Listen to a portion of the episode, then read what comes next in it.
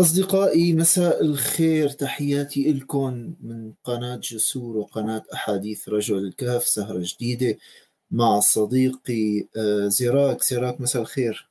مساء النور. شكرا شكرا لوجودك معنا اليوم.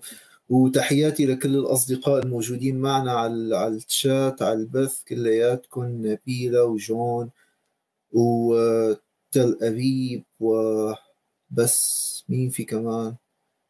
عمر وإيس وناس ما بعرف أقرأ أسماء لأنه بلغات غريبة. Anyway أصدقائي تحياتي لكم من جديد. اليوم حديثنا رح يكون مخصص أكثر آه، رح نحكي فيه على كتاب لديفيد هارفي. الكتاب اسمه A Brief History of Neoliberalism. كتاب جميل. آه، كتاب من الكتب اللي آه، آه، هذا يعني كتاب بسيط بإمكانك تقرأه برأيي بوقت جيد لأنه كتاب أسلوبه سهل.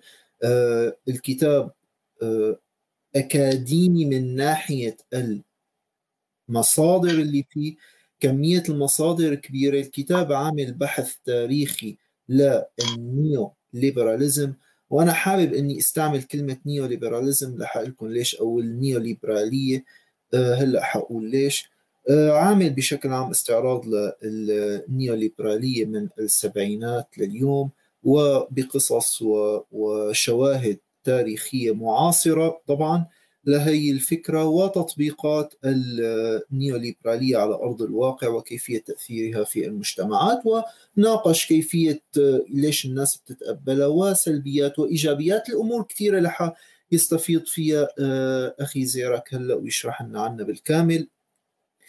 الكتاب نشر 2005 و 2007 من Oxford University Press فدار النشر تبعه جيدة جدا لأنه فعلا كتاب جيد. ديفيد هارفي كاتب رائع أكاديمي محترم. آه، ماركسي طبعا فهي نقطة بدنا خلينا نكون عارفانين أنه كاتب ماركسي وبالتالي هو عمليا يستعرض النيوليبرالية وينقضها بنفس الوقت أو يوضح آه، المشاكل اللي فيها وهو ليس واقف في صف هذه آه، هذا التوجه الاقتصادي أو التوجه الاقتصادي السياسي. الكتاب مترجم للغة العربية واتوقع آه، أخي زيرك رح يكون يعني عم نناقش الفكرة بشكل عام ما رح نعترض للفصول لكن الكتاب موجود باللغة العربية والترجمة العربية جيدة الترجمة العربية بحوالي 400 صفحة والترجمة الانجليزيه أو النسخة الأصلية الإنجليزية 250 صفحة تقريبا. فأكيد اللي بيحسن يقرأ الكتاب باللغة الإنجليزية بنصحه فيه اللي ما بيحسن الترجمة العربية جيدة وسلسة يعني ما في ما فيها مشاكل آه، بشكل عام. وممكن لأي غير متخصصين يقروا الكتاب. لكن زيرك أنا عندي مشكلة مع ترجمة الكتاب. مع ترجمة الكتاب الليبرالية الجديدة. أنا عندي مشكلة مع ترجمة neoliberalism للليبرالية الجديدة لأنه الليبرالية كمان هلأ كنا تحت الهواء بلشنا نحكي لكن ممكن هلأ زيرك يشرح لنا على الهواء الليبرالية مبدأ قديم فينا نرجع له لأيام جون لوك. و آه، تنوعت لاحقا وتطورت مثل مثل أي توجه آه، اقتصادي أو توجه سياسي. طبعا تفرعت وتشارك فيها الأمران التوجهان مع بعض آه، بسبب بسبب العلاقة السياسية الاقتصادية وبسبب بهذاك الوقت كان في احتلال القارة الأمريكية وكيف بدنا نشرعن وجودنا بقارة أمريكا ونشرعن العمل وإلى آخره. موضوع طويل. هلأ هو مو تفصيلنا أو مو موضوعنا نحكي عن تاريخ تطور الفكر الليبرالي وإنما كلامي اللي أنا عم أقوله إنه وين المشكلة؟ مشكلة إنه لاحقا صرنا نسمي الليبرالية الكلاسيكية اللي هي ليبرالية آه، ديفيد هيوم sorry ليبراليه جون رو جون, جون لوك و ومالتوس وريكاردو هدول الناس القدماء كنا سميناها ليبراليه كلاسيكيه بعد اجانا فتره سمينا شيء اسمه الليبراليه الاجتماعيه أو الليبراليه اليساريه أو الليبراليه الجديده آه اللي هي الليبراليه اللي صارت عم تنظر إلى دوله الرفاه ال welfare state الليبراليه الكلاسيكيه كانت تدعو إلى الفردانيه وتدعو إلى أن كل شخص هو ملك لنفسه وما يقوم الشخص به من أعمال من effort يضعها في أشياء. فهذا وضعه لهذه البذل لهذا الجهد في الأمور. هذا يجعل هذه الأمور مكسبها له. انطلاقا طبعا من بداهة مشاعيه ال ال ال الكرة الأرضية خلينا نقول. في جدل قديم من أيام جون لوك على هذا الموضوع لكن ابدا ما هو موضوع هلا الليبرالية الاجتماعية أو الليبرالية ال social liberalism أو الليبرالية اليسارية أو الليبرالية الجديدة كانوا يسموها new liberalism new liberalism و left liberalism إلى آخره. صارت أضافت احترمت وجود الحرية الفردية وخصوصية الأفراد وكذا لكن أضافت عامل أن المجتمع أيضا ككل يجب أن يعمل بشكل متكافل مع بعضه وبالتالي في عندنا شيء مثل مبدأ دولة الرفاه ال welfare state بنسميها اللي هي معتمدة مثلا في دول دول اسكندنافيه على سبيل المثال. أنت عندك ملكية خاصة أنت عندك بامكانك تتملك بامكانك تشتغل ويكون عندك ري والى آخره ولكن بنفس الوقت عندك ضرائب بدك تدفع للدولة والدولة تعمل متكافلة لتوفير آه، آه، منظومة صحية وتعليمية وشوارع وإلى آخره. هلا ال neoliberalism ال neo وليست new N E O neoliberalism اللي ترجمت اللي هي التعريف آه، هو عنوان الكتاب اللي ترجموها أو مترجمها المترجم أيضا إلى الليبرالية الجديدة، أنا عندي مشكلة هون لأنه نحن عم نترجم الليبرالية الاجتماعية تقليديا للليبرالية الجديدة وال neoliberalism صرنا كمان عم نترجمها للغة العربية ليبرالية جديدة، مشان هيك قلت بأول حلقة أنا رح أستعمل كلمة نيو ليبراليه لحتى أخلط من أخلص من المشكلة لأنه ال neoliberalism هي بعكس الليبرالية الاجتماعية تماما.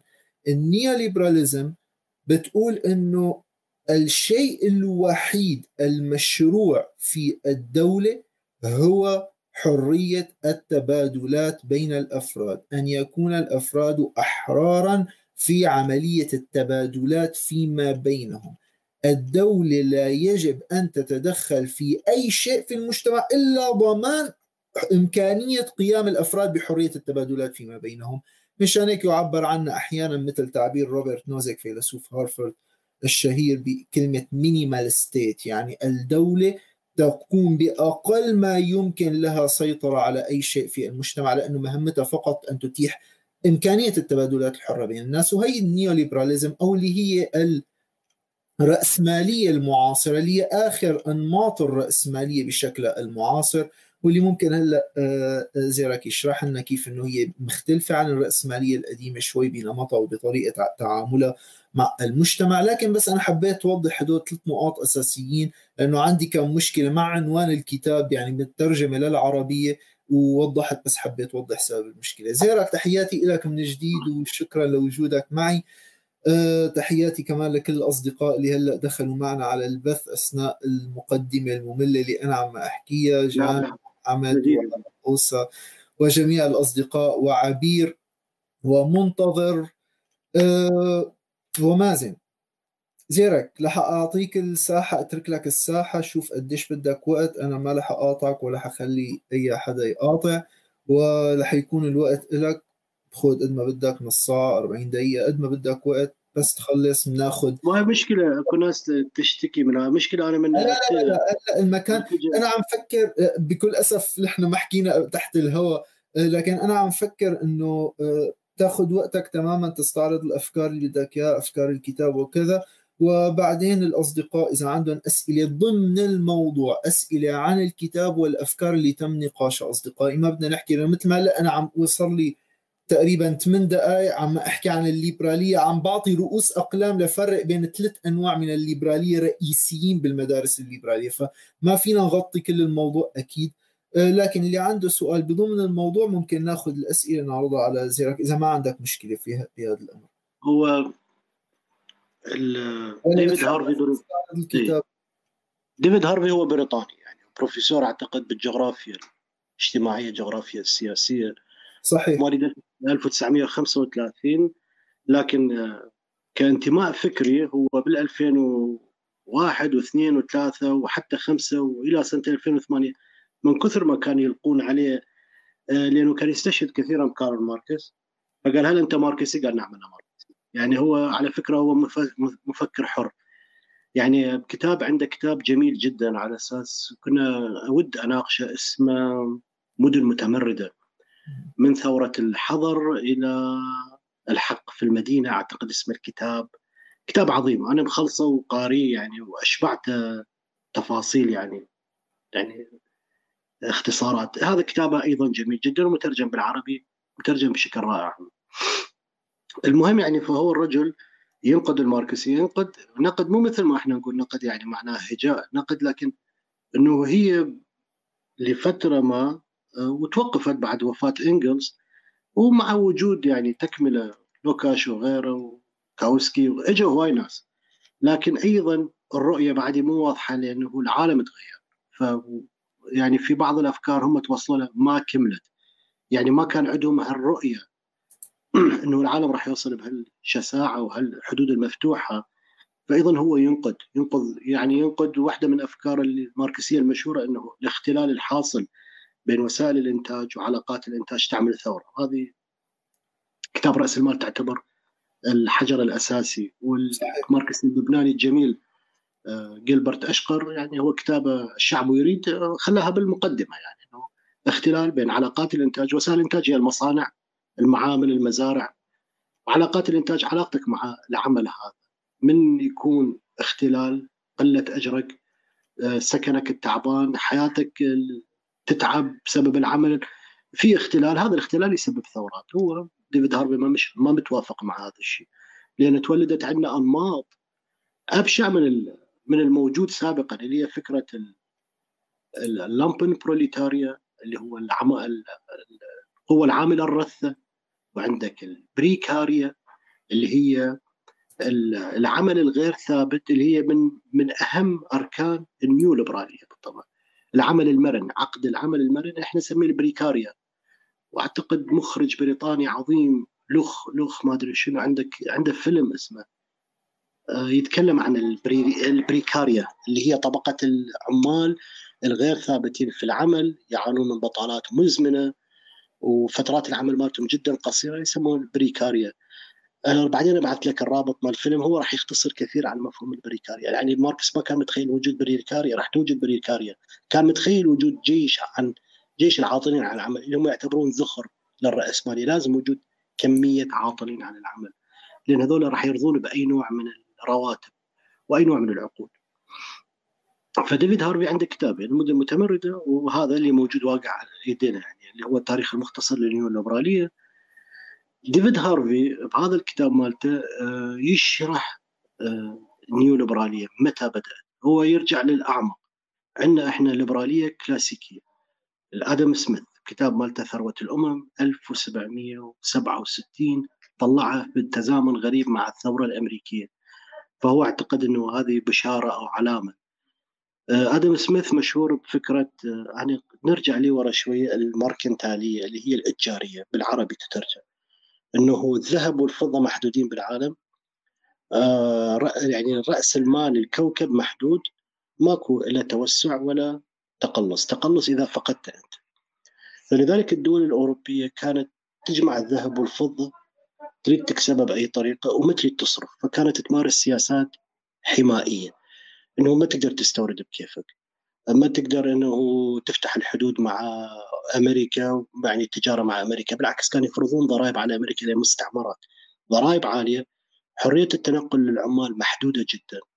يعني يعني فرضا من مانشستر تروح لندن صعب لازم تأخذ رخصة. يعني مش لعبة إنه تشتغل.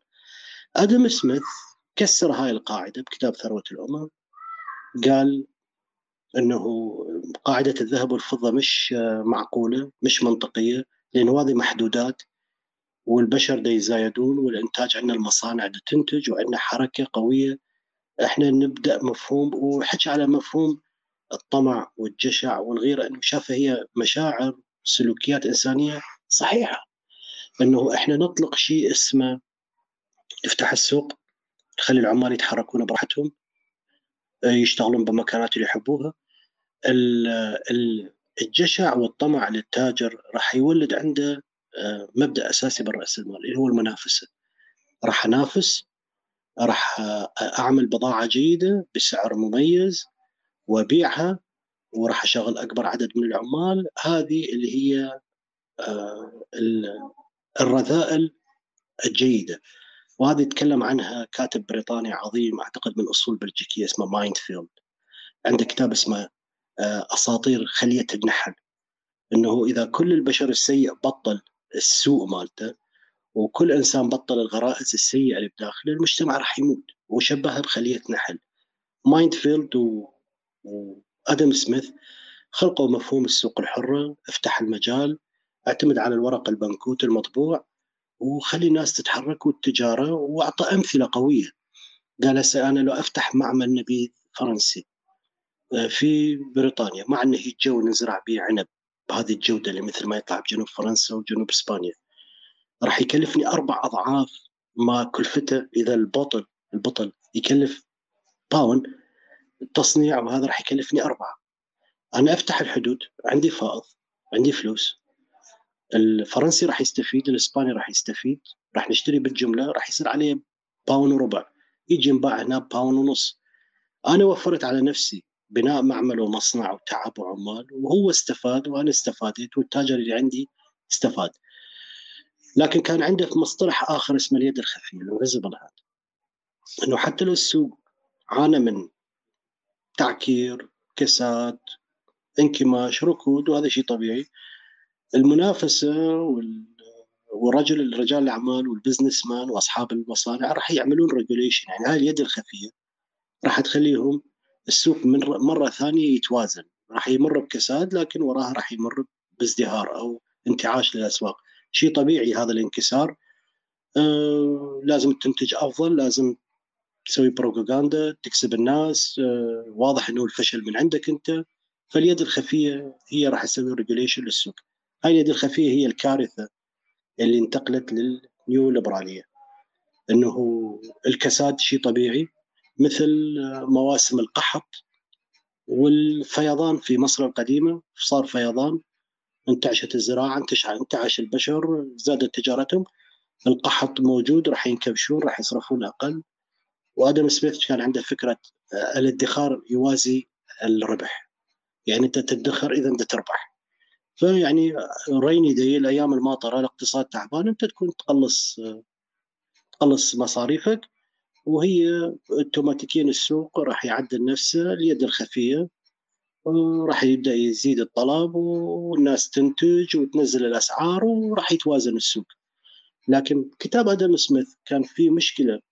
كثير من الرأسماليين الجدد والنيوليبراليين يتركون فصل موجود بآخر هو ثلاث مجلدات. فكرة آدم سميث كان يكره المضاربة يكره البورصة يكره لأنه آدم سميث لحق على عصر آه، شركة الهند الشرقية السيئة الصيت هذه أنا أيضا عندي كتاب اس. آه، جميل جدا. نيك روبنز إذا في اليوم لخصناه أني وأنت حضرتك. أيضا كتاب عظيم جدا. يوضح لك كيف كانت تشتغل هاي الشركات. هي بورصة. أول بورصة كانت بهولندا بأمستردام لكن ثاني بورصة كانت بلندن. تشتري الصكوك. وتبيع وتشتري وتبيع فأنت دا تربح من الهواء نقود تولد نقود مقابل لا شيء. كان يكره هاي الشركات كان يعتبرها يعتبرهم قراصنة. آه، هم في آه، ملابس القسان هو يقولها. عندما يذهبون إلى المستعمرات يظهرون أجمل ما فيهم عندما يحتلون المكان يتحولون إلى قراصنة بلا أخلاق ولا دين ولا إنسانية فعليا. يعني فاسكو دي نزل في واحدة من الجزر الإندونيسية علشان يأخذ الذهب الموجود فيه ذبحهم كلهم. السكان الأصليين كان وحشية الإسبانيين أيضا هاي ماركنتالية. فكان يستحقر هاي الشركات يستحقر البورصة يستحقر يقول لك هذا عمل مش شريف. كان يكره رجال الدين ومضاربين البورصة يقول لك أعمالهم غير شريفة. الصناعة والتجارة والزراعة هي المصادر الحقيقية. بعدين جان باتيست ساي الفرنسي زميله ضاف الاقتصاد الخدمات الفنادق والسياحة أيضا أعتبرها من المداخيل الجيدة للدولة. إذا إحنا عندنا مبدأ اللي هو الكلاسي الاقتصاد الكلاسيكي أو الليبرالية الكلاسيكية آه، اللي يسموها ديفيد هارفي يسميها الرأسمالية المتجذرة أو الليبرالية المتجذرة اللي هي ولدت بعدين فكرة دولة الرفاه على إيدين إيزنهاور وقبل إيزنهاور حتى بريطانيا ب 1922 بدأوا يفكرون قضية الرفاه. إنه هذا المجتمع لازم يترفه يتكاثر يرتاح يأمن على حياته علشان يتواصل يعني لأنه بحرب البوير وحرب السودان تشرشل كان وزير دفاع أو داخلية فتره قام يحصي عدد الرجال إنه صالحين للقتال ما موجودين. بريطانيا كانت عبارة عن عاهات من الجوع ومن الفقر. وإنجلز إنجلز بكتابه عن الطبقة العاملة في في بريطانيا يعني 18 ساعة و19 ساعة الناس تشتغل. وين عنده طاقة ينجب فشافوا إنه هذه الاقتصاد المفتوح بهالشكل. والراسماليين مف... لهم كلهم الصلاحيات يدمر المجتمع نفسه. فدولة الرفاه بدأت ببريطانيا وزحفت على أمريكا وبعدين على الدول الإسكندنافية. هذا آدم سميث يعتبر هو أبو الاقتصاد. افتح حدودك آه، خلي الناس ومبدأ مالت التبادل المنافسة موجودة. إنه دولة ضعيفة لكن منتجاتها جيدة. أنت تنتج الشيء اللي تعرفه تصدره. أنت تشتغل وأنا أشتغل وأنت تستفيد وأنا أستفيد. كسر الحدود. طبعا هو بحياته ما شاف هذا الشيء مات وما شافه بالعكس هو تحول إلى موظف بيروقراطي أعتقد بوحدة من موانئ جلاسكو. كان حقير بشكل حقير حقير يعني. كان يوضع الضرائب يعني في يوم من الأيام اشترى قلنسوه قبعة. آه، اكتشف إنه مهربه راح حرقها. قد ما كان موظف مثالي وتنكر ال... يعني من رحمة الله إنه من مات. وصى اصدقائه انه يحرقون كتاب ثروة الأمم بس ما احترق. يعني حرقوا رسائله الخاصة علاقاته مع النساء هو ما متزوج. لكن قال آه، ثروة الأمم لا انطبع واستمر يعني. مهم لكن رسائله الخاصة انتهت ما بقت. تحول إلى موظف بيروقراطي حقير يشتغل بالجمارك يحاسب على الفلس ويريد يزيد دخل الملكه بواسطة الضرائب والسياسات الحمائيه إنه أنا احمي اقتصادي ما اخلي أي شيء يدخل. كتاباته استمرت آه، رأسمالية مفتوحة آه، أمريكا بشكل ما هي صار نكوص للنيو ليبرالية. النيو ليبرالية موجودة بال من 1900 إلى 1929 انفجار الفقاعة اللي هو اللي حذر من عندها آدم سميث وقصة المضاربة وانفجار وول ستريت. أفلست الدولة إجت نقطة اللقاء آه، راح ناخذ طرف صغير بالموضوع. في مدرسة موازية لمدرسه آدم سميث اللي هي الكلاسيكية بالاقتصاد. فتح الحدود طبع البنقوت الورق آه، الحدود مفتوحة الناس التاجر حرية العمل. والدولة تراقب توضع ضرائب. لكن أيضا آدم سميث يقول دورها يكون صغير. مقتصر على الدفاع وعلى الداخلية وعلى القضاء والمحكمة العليا وهالسوالف لكن خلي السوق هو اللي يشتغل وهو ينظم نفسه حتى من يرتكس آه، هو ينظم نفسه اوتوماتيكيا بفكرة اليد الخفية إنه ال ال ال الانكسارات أو فترات الكساد شيء طبيعي بالاقتصاد الراسمالي. والسوق هو راح يعدل نفسه آه، الناس آه، الشغل راح يوقف المنتجين راح يبتكرون أشياء أرخص أفضل يقدمون أسعار أرخص وتبدأ العجلة تدور الدولة البنوك تبدأ تسوي عمليات اموله آه، تعطيك فوائد قروض بفوائد صغيرة تبدأ الحركة من جديد. هو كان يتوقع أنه الكساد من سنتين إلى خمسة لكن في دورات راسماليه أخرى امتد حتى 22 سنة من 1888 إلى 1900 اللي هو الكساد الأعظم اللي إحنا ما شايفينه الآن أعتقد موجود يعني من 2008 لحد الآن. فهي بالعكس إنه الانهيار يستمر ويستمر ويستمر يعني. عندنا المدرسة المدرسة النمساوية هي أعتى مدرسة بالراسماليه الأعتى فعليا يعني. هي أكثر مدرسة آه، إحنا لو نشبه الرأسمالية أو الاقتصاد بالدين بالإله. المدرسة النمساوية تؤمن بالإله اللي اسمه السوق الحرة والملكية الخاصة. الشيوعية تعتبر هي الإلحاد. كارل ماركس لا يؤمن بالسوق ولا يؤمن بالاقتصاد هذا وعنده مشهورة كلمة تخلص منه. الاشتراكية تعتبر دينية لا دينية وجود إله لكن هو ترك لك التصرف. فعندنا اتجاهات. فالمدرسه النمساوية تقول لك نهائيا. وفي تيارات أقصى بعد. من المدرسة النمساوية جماعة فون ميسز هانز هوبا هذول يعجبوك يعني. هذا هذا هذا حتى ما يؤمن بالدولة. هو إحنا نسميها الانراكيه الرأسمالية. يعني هذول ما يؤمنون بوجود دولة. نهائيا. نهائيا. هانز هوبا عايش. إذا في اليوم نلخص كتابه مالت الديمقراطية الاله الذي فشل. هذا الوقت بالثلاثينات مع انهيار الاقتصاد الأمريكي. ظهر عالمين واحد بريطاني جون مينارد كينز وظهر الأستاذ فريدريك هايك اللي يمثل المدرسة النمساوية التقليدية دولة ما تتدخل سماها دولة الحارس الليلي. ال night guard state إنه الدولة فقط داخلية وخارجية ودفاع وقضاة وما تتدخل نهائيا بالسوق. السوق انهار سنة سنتين عشرة. مش مشكلة هو راح يعدل نفسه. أفضل مما تتدخل الدولة لأن الدولة راح تزيد من الوضع سوءا. راح تخلي راس المال يخاف ويهرب وهكذا خاصة إذا عملت عملية تأمين. التقوا الاثنين في برنامج إذاعي بال 32 الأزمة استمرت من 29 إلى 33 هايكا كان مؤمن بداروينية السوق الصراع من أجل البقاء. البقاء the surviving for fitness البقاء للأفضل للمناسب. البعوضة عاشت والديناصور انقرض. الاقتصاد انهار بسبب آه، تعاسة وتخاذل أو كسل أصحاب المال مش مش مش سبب السوق لأن هو ما قدر ينافس هو ما قدر يقدم شيء. عملوا اللقاء اذاعي اللي حد الآن لو تكتب باليوتيوب هايك versus VS مينارد كينز راح تشوف 3 ملايين مشاهدة. كينز كان وسط بين الاشتراكية والرأسمالية. كينز صاحب مفهوم تدخل الدولة. الدولة كيان عظيم. الدولة هي انعكاس للرب. الدولة هي الأب. الدولة لازم تتدخل تخلق الطلب تخلق الطلب قبل أن إحنا نطلبه. العرض هي تخلق الطلب قبل العرض. كينز قال لإيزنهاور روزفلت روزفلت سمع الاثنين مال إلى فكرة كينز. تدخل اصرف الدولة هي تطبع فلوس. تبني مشاريع مثل السدود العملاقة اللي سوتها أمريكا الشوارع. لكن أنت بدك تخلق العرض علشان الناس من تشتغل تكسب بالرصف الطرق تشتغل بمعامل تشتغل راح يصير عندها فلوس. راح تروح للسوق تشتري. فتصير حركة دائرية ليبدأ الاقتصاد يطلع من الركود اللي موجود به يصعد لي فوق.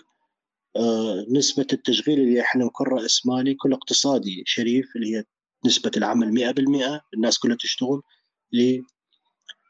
كينز قدم فكرة تشاركية الرأسمالية فكرة أنه okay أنا مع اقتصاد السوق أنا مع الحرية مع الليبرالية لكن أنت ما تقدر تخلي آه آه تخلي السوق كامل بيدين 20 أو 23 أو 25 رأسمالي عملاق وإحنا نسميها التروستات تروست اللي هي القابضة الشركات القابضة.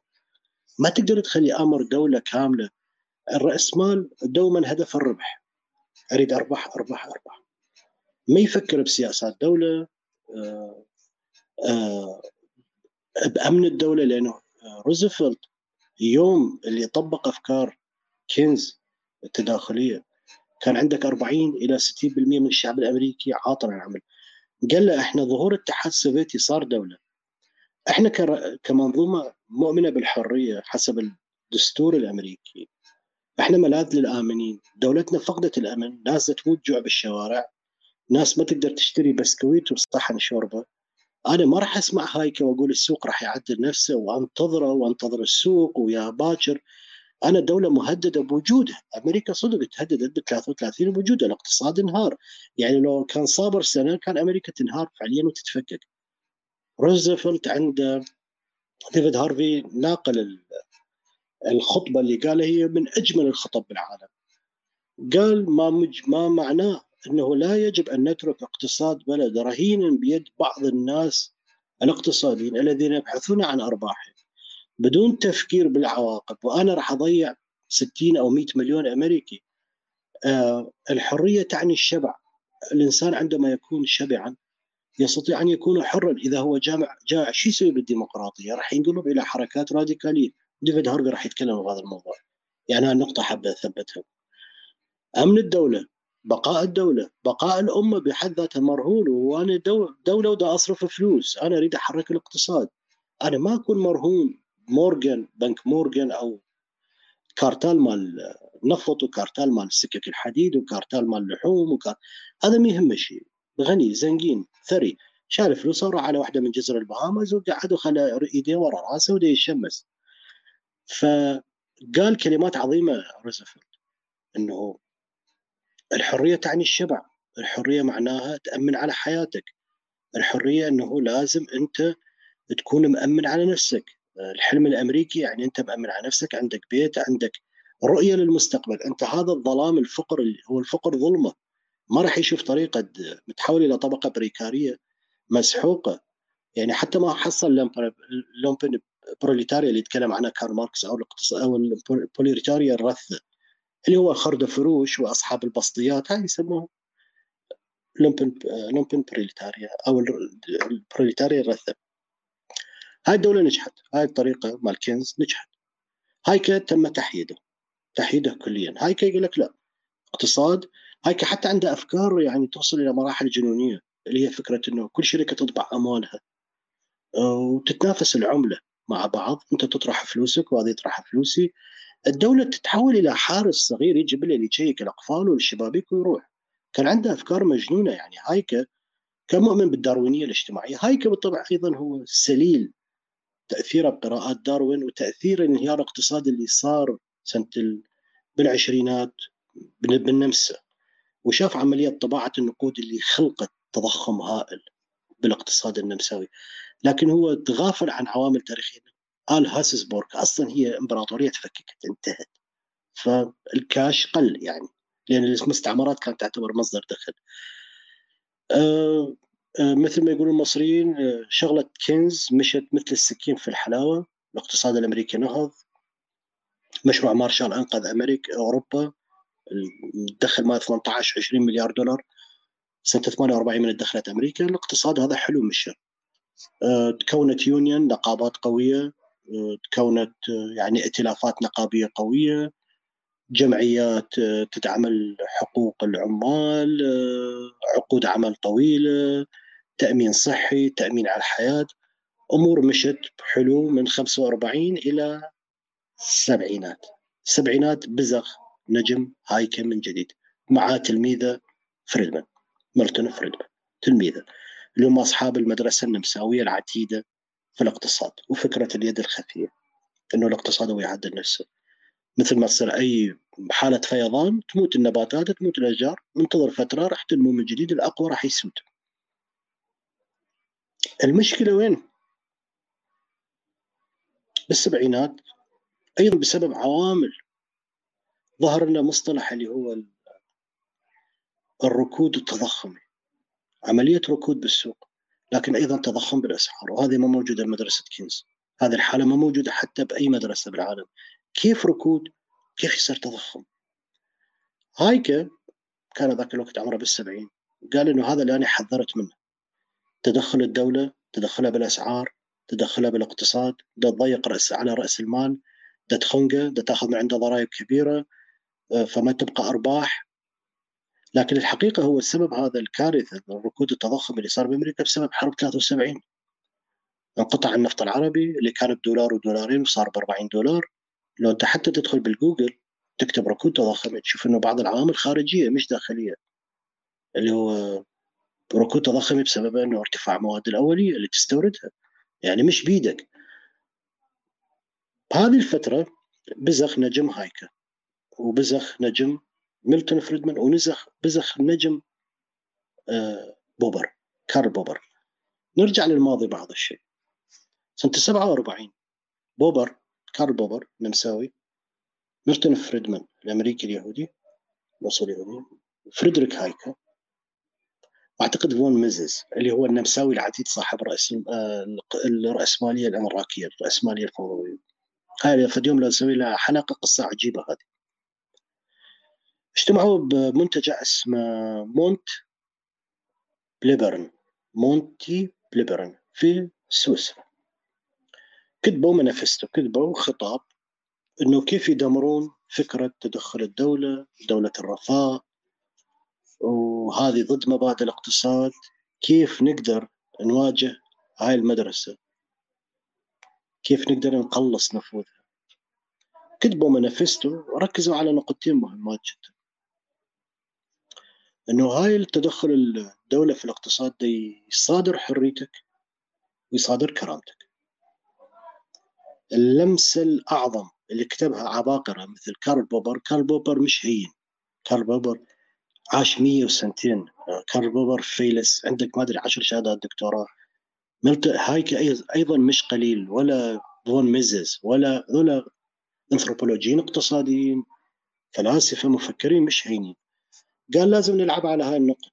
ديفيد هارفي يركز عليها. الحريه الفردية والكرامة الإنسانية. نقدر ندمر هذه المدرسة وهذا الاتجاه الاقتصادي. أنه ننشر هاي الفكرة أنه الاقتصاد المخطط أو الاقتصاد المختلط دولة تتدخل مو اقتصاد مشترك بين الخاص والعام هذا دي يصادر حريتك كإنسان. ما تقدر توصل للبضائع اللي تحبها أنت.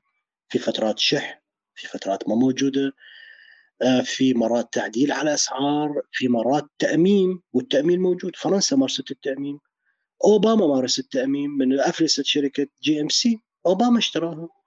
وترامب اللي هو من عتاولة الشعبوية الرأسمالية ما قدر يحطم هرم صناعي عظيم مثل شركة GMC. بالنسبة لهايكا طز هو وقع لأنه هو تافه هو ضعيف ما قدر ينافس يشتعل أبوه.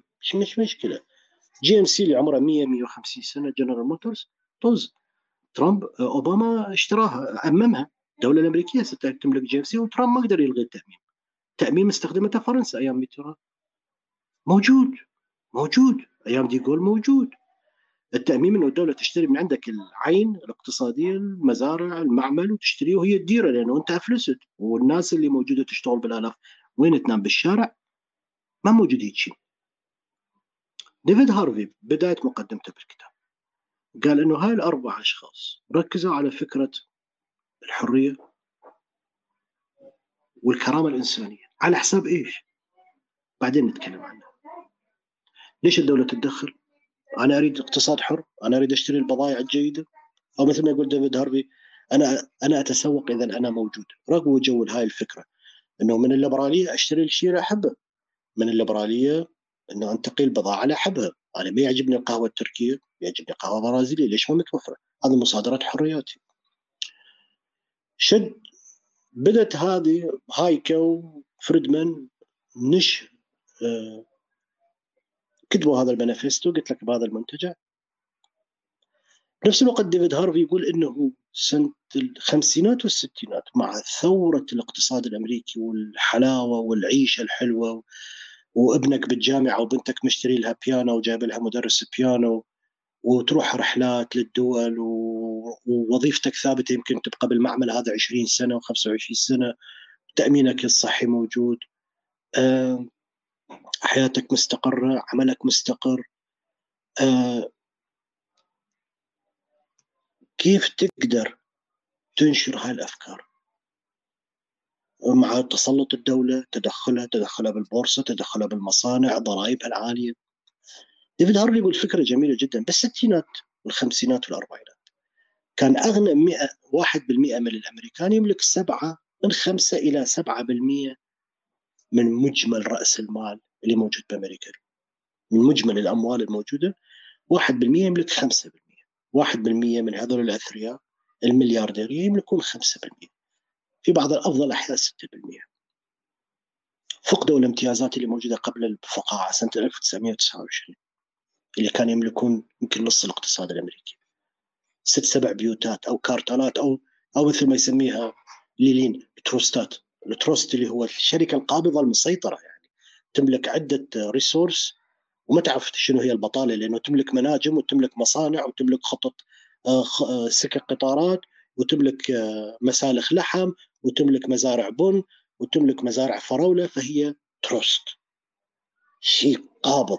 مستحيل يوقع. كيان ما يسقط اقتصاديا ما يعرف شنو السقوط. الكارتال عكس مو قريب من التروست لكن كارتال أنا كار أنا 10 كارتالات تنتج البن. أنا سيد نفسي my own boss okay أتحالف ويا كارتال ثاني لنفس المنتج لكن ما يأثر علي. يمكن أنا ابيع أرخص. يجوز أنا أوقف الإنتاج. يجوز أنا أوقف المصنع لفترة. فهذا كارتال لكن تروست مالك لشخص واحد.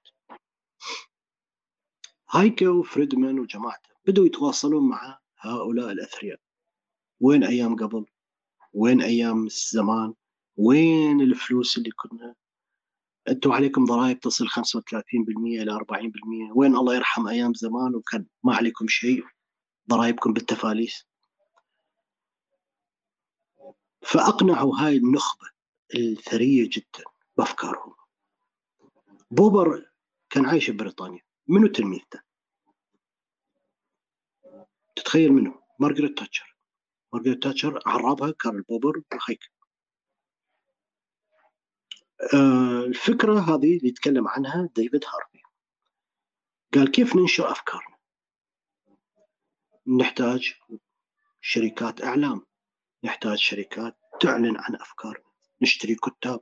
نشتري نخبة. لذلك أنا عمري كزيرك ميرخان لا آمنت بنخبة ولا في يوم قعدت ويا نخبة عراقية ولا غير عراقية. لأن النخبة مالتنا بس تروح تقعد بالنوادي وتشرب عرق. أنا مثقف عضوي. أؤمن أنه أنا جزء من هالبشرية. لا أقعد ولا أختلط ولا بيحصلون يعني مش نخبة. هذه شيء تعبان يعني. المثقف عنده عنده رسالة أنه يريد يغير ينشر أفكاره. مثل ديجونوس يحمل مصباح. بدأت حملات البروباغندا العملاقة بدأت بالسبعينات. بالسبعينات وكانوا ينتظرون إشارة من السماء انهيار اقتصادي كساد حرب تقوي أفكارهم بدأت الإعلام يشتغل. كتاب مفكرين برامج تلفزيون. إلى متى الدولة تأخذ من عندنا ضرائب؟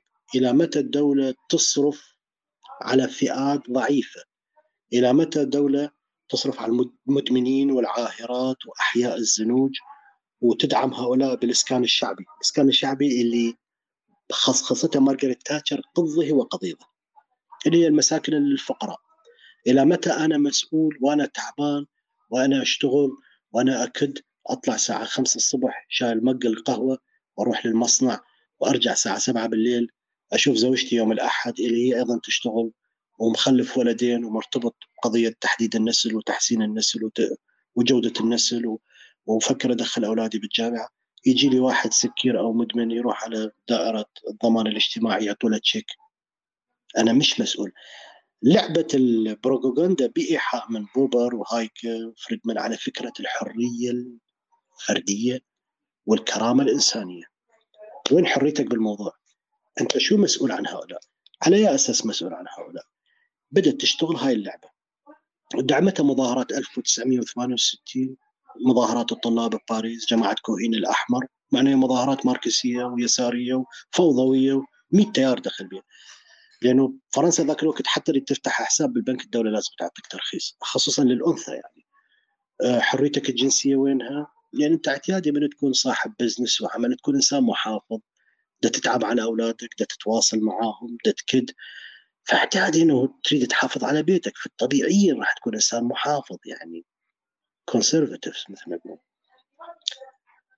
العطش للثورة الجنسية، العطش للحريات، العطش لل هو peace sex love يعني مشهور شعارات مالتهم الجنس والمخدرات والحب يعني. دعموا مظاهرات 68 دعموا فكرة الحرية الفردية أم أم ديفيد هارفي يقتبس من جرامشي انطونيو جرامشي الماركسي الإيطالي اللي قتل موسوليني قتله بعدين من كثر ما ضربوه على راسه من طلع من السجن مات. مهم. جرامشي عظيم. جرامشي عظيم. جرامشي تشتغل على فكرة الهيمنة الثقافية. إنه في ثقافة مهيمنة بالمجتمع تعتمد على عاملين. common sense وال right sense أو ال good sense common sense اللي هو الفلكلور الدين الاعتقادات اللي هو شائع بين الناس. صارت سرقة أكيد واحد زنجي سارق. مثل ما يصير هنا بدهوك. انسرقنا أكيد واحد مهاجر. هذا يسموه ال common sense خليط من الاعتقادات والسلوكيات. هاي المدرسة بدأت تضرب على ال common sense ما اعتمدت على ال good sense good sense شنو؟ هو هذا اللي بيني وبينك. هذا يسموه جرامشي يسميه ال good sense التلامس الثقافي. الحوارات أو الهيتروتوبيا اللي يتكلم عنها آه، فوكو وتكلموا عليه كثير من الفلاسفة. اللي هو الفضاء الخاص اللي نحن نجتمع به مثل ما تكلم عنه هنري لوفيفير الماركسي الفرنسي الهيتروتوبيا نختلط نتكلم بحريتنا بدون وجود سلطة وتستفيد انا وإحنا نستفيد. المدرسة النيوليبرالية ما ركزت على ال good sense، ركزت على ال common sense. صحيح أنا على أساس إحنا شنو؟ بدأوا يهيئون الناس للثورة القادمة بالاقتصاد. تهيئة الأجواء شحن الأجواء عاطفيا لأنه ال common sense يعتمد على العاطفة. أنت وبدأ ريجن بالانتخابات مالته جاب نموذج لوحدة عندها 160 بطاقة ضمان اجتماعي. صارت مليونيرة. فرود نصب احتيال لكن ينكشف. وكان دوما يذكرها يعني يطلع وجهه يقول هذه عندها 100 وكذا بطاقة وتأخذ بالشهر ما أدري 7000 8000 دولار هاي بالسبعينات. تهيئة الأجواء شحنت الأجواء مفكرين أفلام كتب شركات الإعلام بدأت تصرف. الأغنياء الطبقه الغنية الفوق القمة تصرف تصرف مليارات ملايين. كتاب وفلاسفة ومفكرين وممثلين جون وين؟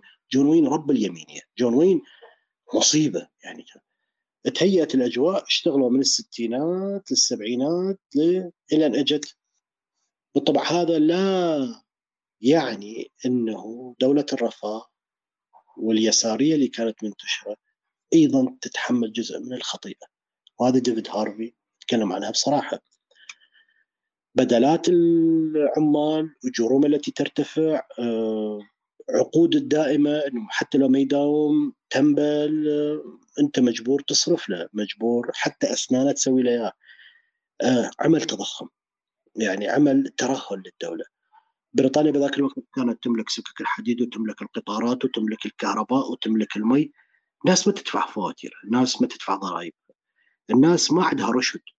أيضا ترهلت بسبب دعم دولة الرفاه. يعني بطال أنا عاطل عن العمل. ومثل ما يسوون جماعتنا الأكراد والعرب اللي يروحون لأوروبا يتزوج ويروح ويا زوجته ويطلقها وهو يعطوها بيت وهو عنده بيت وياخذها وبعدين هي تأجر البيت وتاخذ راتب مال المطلقة، دولة الرفاه أيضا بها عيوب. هذه حقيقة ديفيد هارفي ما ينكرها. يقول هذه الترهلات بتجسد الدولة بالدول الإسكندنافية أمريكا أوروبا. سببت أيضا إشكالات. إنه تخيل سنة ال 75 بريطانيا تحت حكم حزب العمال البريطاني. أفلست. طلبت قرض من بنك النقد الدولي. بريطانيا تطلب نقد كاش فلوس وهي الدولة الاستعمارية العملاقة. امبراطورية التي تغيب عن الشمس لأنه الدولة تصرف تصرف بكثافة واللي يجي لها قليل. فكانت فرصة سانحة صعدت منه. آه بال 75 آه آه النقابات بعد ما شافت هذا البزنس بدا ينهار الدولة راح تفلس. شددوا على مطالبهم إنه ماكو تقليل رواتب روح اضرب راسك بالحيط أنا عندي عقود شو تعمل تعمل. دولة رفاه ما ادفع فواتيري ما شو تعمل اعمل. أه شو تريد تسوي؟ دفعوا الثمن بالطبع اليسار الأوروبي والأمريكي دفع ثمن غباء. إنه بس عكس اليسار العظيم الإسكندنافي. دخلوا في حالة ترشيد استهلاك. دعم للدولة تخلوا عن أجزاء من رواتبهم. لذلك الدولة الإسكندنافية قاومت المد الليبرالي والمتمركز في السويد بالطبع. قاومته عكس أوروبا. ألمانيا كانت أكثر ذكاء. أكثر عقلانية. لأنه العقل الألماني غير العقل البريطاني. ألمانيا عملت إجراءات غير. صعدت صعدوا للحكم ثلاثة. دينغ تشاو. بينغ زميل ماو الماركسي العظيم. دينغ تشاو بينغ مارغريت تاتشر رونالد ريغان. في اللحظة أو صعد الخميني. الخميني صعد 79 79 كانت سنة فارقة بتاريخ العالم حقيقة يعني سنة فارقة. نرجع لل 75 الكارثة اللي عاشتها مدينة نيويورك نفس اللي عاشتها مدينة لندن. إفلاس فلوس ماكو. المكاسب اللي كسبتها النقابات بعد نضال طويل امتدد من القرن التاسع عشر إلى العشرين. بلدية نيويورك قابلت البنوك قالوا نريد قرض. وإحنا دولة نقدر نسدد يعني. نسدد. نسدد. نقدر نسدد لك. وإحنا كدولة يعني الضمانات اللي تريدوها اكو فيلم عظيم الوثائقي المخرج بريطاني عظيم اتمنى لو تتابعوه اسمه آدم كيرتس. عنده كتاب اسمه HyperNormalisation يتكلم على مأساة مدينة نيويورك. مدينة نيويورك هي كانت المسمار اللي اندق بنعش دولة الرفاه. البنوك قال ما نعطيها الفلوس. بشرط واحد. تسلمونا مجلس إدارة المدينة. نصرف لكم 250 مليون لكن إحنا نريد مقابلها ضمانات. تقليل الضرائب صرف العمال صرف العمال الزايدين تك تك تك تك تك بدأوا يقصقصون أجنحة مدينة نيويورك. مدينة نيويورك تحاولت حتى لو تشوف أفلام وودي ألن مثل مانهاتن مانهاتن بهذيك الوقت فترة وودي ألن هو يركز على مدينة نيويورك لأنه يحبها مولود بنيويورك بدأت الناس تتركها. صار خصخصة لشركات النظافة قلت رواتبهم فصارت عبارة عن أزبال متكومة لو تشوف فيلم جون كاربنتر Escape from New York escape madness in Manhattan slaughter in Bronx حتى السينما بدأت تشتغل ديفيد. يعني في في مو أنا ما أؤمن بالمؤامرة لكن في ناس تسعى لهدف يعني عندها هدف. هروب من نيويورك جحيم برونكس الزنوج اللي شعرهم مثل الكرة هذه الإسفنجية والسكاكين والصف 84 والمدارس والقتل يصور لك نيويورك عبارة عن جحيم. كلها تعاونت تعاونت بقوة. البنوك استولت على مدينة نيويورك فعليا سنه 75 فعليا استولت عليها. صرفت قالت أنا سرحوا آلاف الشرطة سلحوا سرحوا آلاف عمال النظافة. بدأت نيويورك تعيش كارثة حقيقية.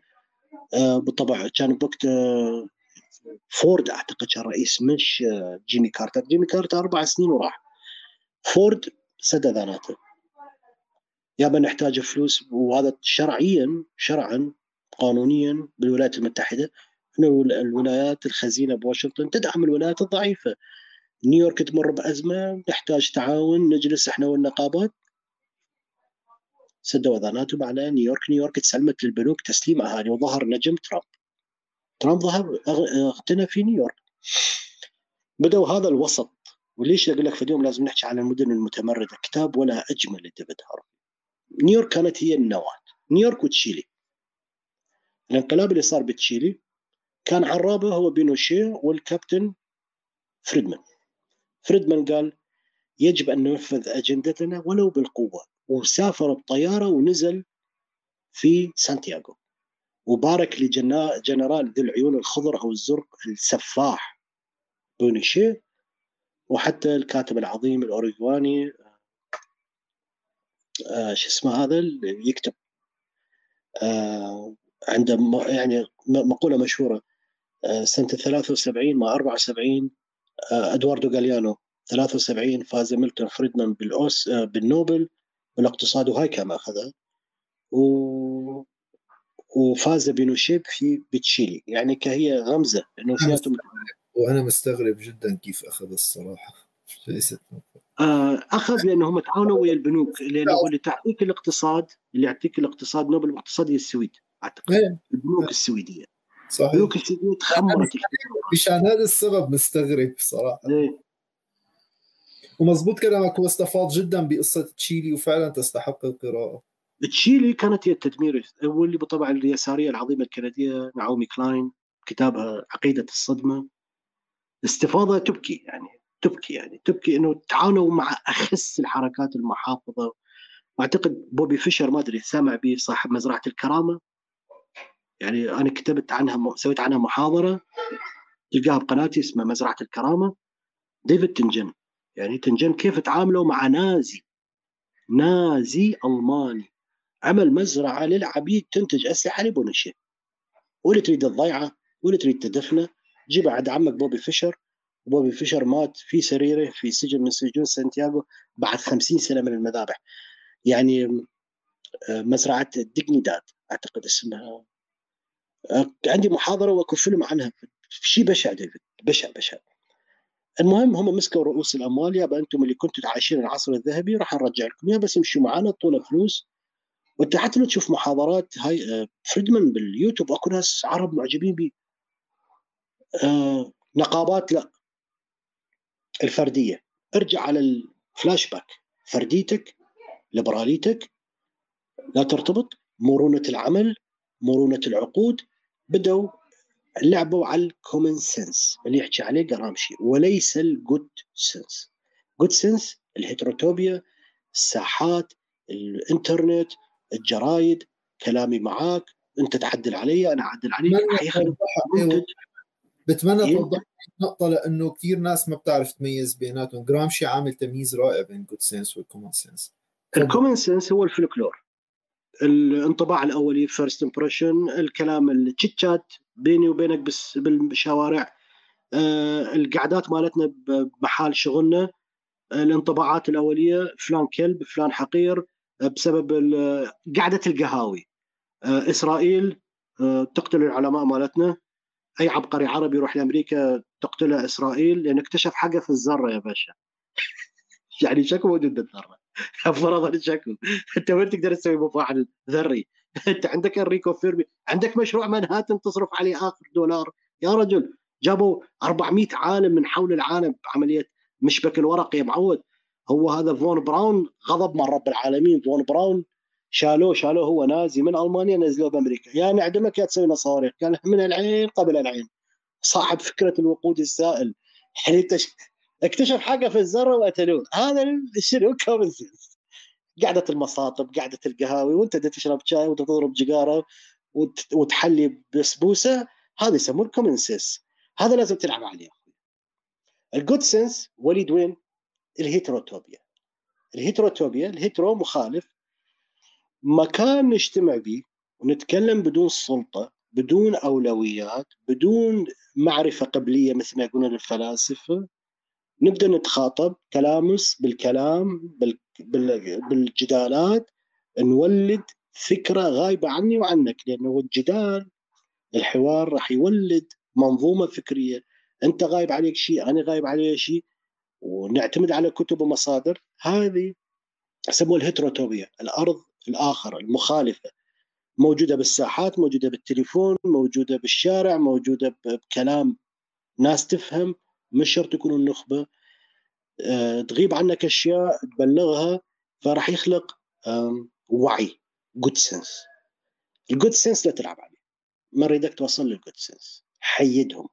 وراح نشوف ال neo ليبراليه تحولت إلى شمولية مالية. financial totalitarianism إحنا الآن بدنا نعيش عصر ال totalitarianism الشمولية. اللي مثلي يوميا مضروب block بالفيسبوك ومضروب block باليوتيوب ومضروب block بالتويتر لأن أنا طالع عن ال- ال- القطيع. هذا القطيع اللي هو نظرية الهوياتية. راح ندخل على الهوياتية راح راح تدوخ. شو دخل النيو ليبراليه بالهوياتية؟ حبيبي إحنا مثل ما يقول مثل عراقي كل أشياء تتعلق من كراعينها. يعني كل خروف من ينسلخ ينسلخ من رجليه أنت ابن أبوك وأنا ابن أبويا. هذه النيو ليبراليه ركزت على هالنقطه الفردانية. مسحت فكرة التكافل الاجتماعي نهائيا من المعادلة. فردية كرامتك الإنسانية. كرامتك شلون تقبل تصرف على مدمن مخدرات؟ كرامتك شلون تقبل تصرف على مهاجر؟ كرامتك شلون تقبل إنه تصرف على واحد جنكي؟ كرامتك شلون تقبل على واحد مكسيكي مخلف 12 واحد ونايم فوق راسك؟ هذا مش كرامة. فردانيتك حريتك بالتسوق حريتك بالشراء حريتك بالتنقل حريتك بعقد العمل. ليش ما نسوي شيء اسمه عقد العقل عقد العمل المرن. آه آه، سهل يعني عقد أبو شهرين. ديفيد هارفي يسميه ما خلق كارثة اسمها عامل الاستخدام الواحد. Disposable worker. عامل أبوه. لذلك هسه تشوفوا وايد بالعالم فكرة واحد اشتغل سنة وطلع. هم يطلعوا. مذيع اشتغل سنة وطلع. يا باشا شنو القصة؟ هاي بروباغندا فلسفة فكر. لازم ترخي مفاصل المجتمع. لأن رأس مال يحب الحركة. يموت على الحركة. يموت على ال- الانسيابية الانطلاق. لا توقفني وأنا أشتغل وين ومين ما أريد أروح. أنا حر. أنا أريد أستثمر. فالكومن سنس انضرب بأفلام انضرب بمسلسلات انضرب بأفكار انضرب يعني لو تقرأ روسيا الآن عندهم فيلم وثائقي عظيم اسمه الطائر الضاحك أو الطائر المغرد عملية السخرية. السخرية. السخرية استخدموها من أجل تحطيم أكبر الثوابت التكافل الاجتماعي التضامن الاجتماعي. السخرية لها فلاسفة. يعني لذلك تشوف الإخوان المسلمين يستخدمون السخرية بقوة ضد الدولة المصرية. السخرية سلاح جبار ديفيد. السخرية إنه تهدم. السخرية هي الكوميديا اصلها تفكيك المنظومة. التراجيديا جمع المنظومة. الكوميديا ترخيها. فالكوميديا هي التحطيم. هي عندها destruction behavior فالكوميديا والسخرية سخرية على الشيوعية والسخريه على اليسار والسخريه على أفلامهم بالسبعينات كانت حتى racism بيها عنصريه هائله إنه العرب على الجمال والإيراني اللي يدخنون افيون هذا هذا كله له هدف يعني. السخريه سلاح جبار واستخدموه أيضا الأمريكان بقوة. دينغ تشاو بينغ تلميذ ماو ماو كان مات سنة 77 76 دينغ تشاو بينغ مسك الحكم خلق من الصين رأس neo ليبراليا خلق ثاتشر ماركريت ثاتشر 79 مسكت. أول ما مسكت بيع بيع بيع. بيع قلل المصاريف قالت كلمتها المشهورة. There is no society. There is no community. There is individual. أكو أفراد. فرد أنت مسؤول عن نفسك. فقرك مسؤولية شخصية وهذه واحدة من لعبات النيوليبراليه آه كسلك وعدم اجتهادك وطلعت أعتقد أنت ملاحق على فكرة التنمية البشرية أو البرمجة العصبية البشرية. آه كيف تحكم العالم؟ ومزجت ويا الدين الله طارق السويدان حبيبي. يا سلام. وصلاح الراشد اللي صار بلياردير. صلاح الراشد هيج قام حضن جماعة ال Scientology هيج أخذهم بحضن إبراهيم إبراهيم الفقي. إبراهيم الفقي الله يحرقه حرقه بالدنيا وراح يحرقه بالآخرة. حرقه مرتين الله. صح. الله حرقه. لحد قد الله حاقد عليه على قد ما دمرت ناس وحيوانات ناس بسبب أخذ نفس. أخذ نفس. أيوه باشا. أيوه. ويقوم يهز بتافه. يهز بتافه نام كويس. قوم كويس. صلي. ادعي ربنا. وياخذك بال هو بلاف هو من واحد شلون ينصب عليك يبلفك وبعدها إبراهيم الفقي. احترق مرتين احترق. سبحانك ربي. ما موجود تاريخ البشرية واحد ينحرق مرتين. في ناس قاعد ما في ناس دعت عليه. أنا واثق. أنا سنة 2002 كنت بالإمارات كان كتابي ينباع ب 100 دولار. وتشتري كتب حبيب قلبي فوكو بخمس دولارات وأربع دولارات وثلاث دولارات. كتب الدسمة فراس السواح بدولارين كان وهالساقط ابن الساقط كتابة ب 100 دولار ومع كاسيت. ما كان سيديات موجودة بعد. بدأت السيديات يعني. دورة آه أنت آه طور نفسك. أنت ليش فقير؟ لأن أنت فاشل.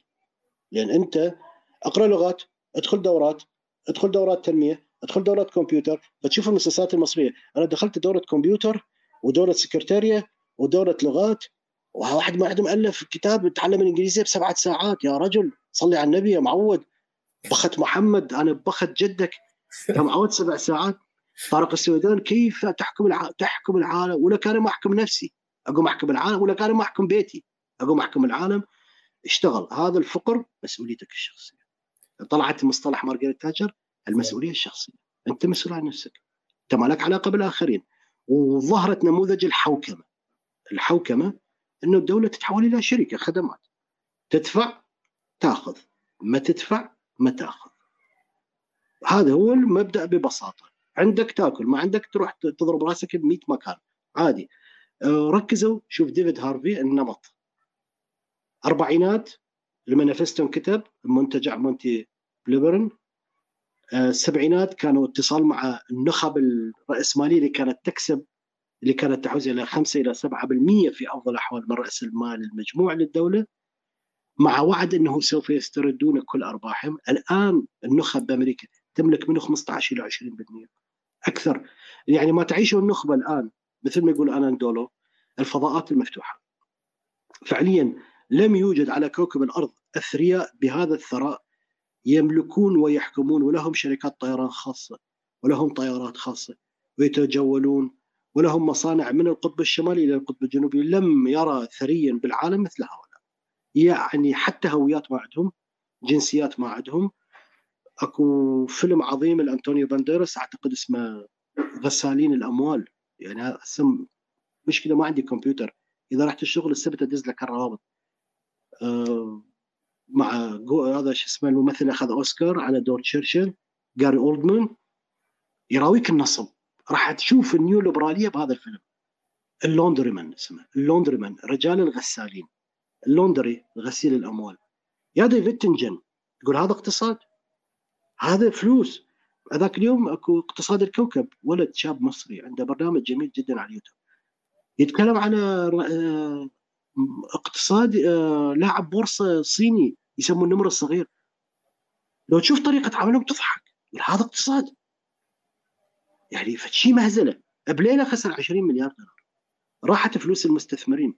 فقالوا له أنت شلون تستثمر بالبورصة؟ يقول والله أنا أغمض عيني وأفتح عيني وأختار. حادي بادي هذا السهم هذا السهم. وهذا المسلسل تكلمت عنه أيضا مسلسل هندي. عن هذا تمساح البورصة الهندية. اللي ضرب ضرب الدولة الهندية بمقتل 5 مليارات خسائر. قال أنت كيف تختار السهم الرابح؟ قال والله أنا والقرد واحد. يعني لو تجيب قرد راح يختار نفس الاختيارات. قال إحنا نلعب على السهم نسوي له السمعة. نجح نجح ما نجح طب مرض. هي فلوسي فلوس العالم. روح سوي مقاضاة. إيش قد راح نحبس؟ انحبس ست شهور وطلع. بس بعدين الله زرقه بجلطة قلبية مات بالسجن يعني. اللعن احترق. المهم فتشكيل طول 30 35 سنة مع أول زلة للاقتصاد الرفاه اللي يسميه ديفيد هارفي الراسماليه المتجذرة أو الليبرالية المتجذرة دولة الرفاه بدأ اللعب. دينغ تشو دينغ تشاو بينغ ومارغريت تاتشر و, و... وريغن بدت البيع بدت الخصخصة.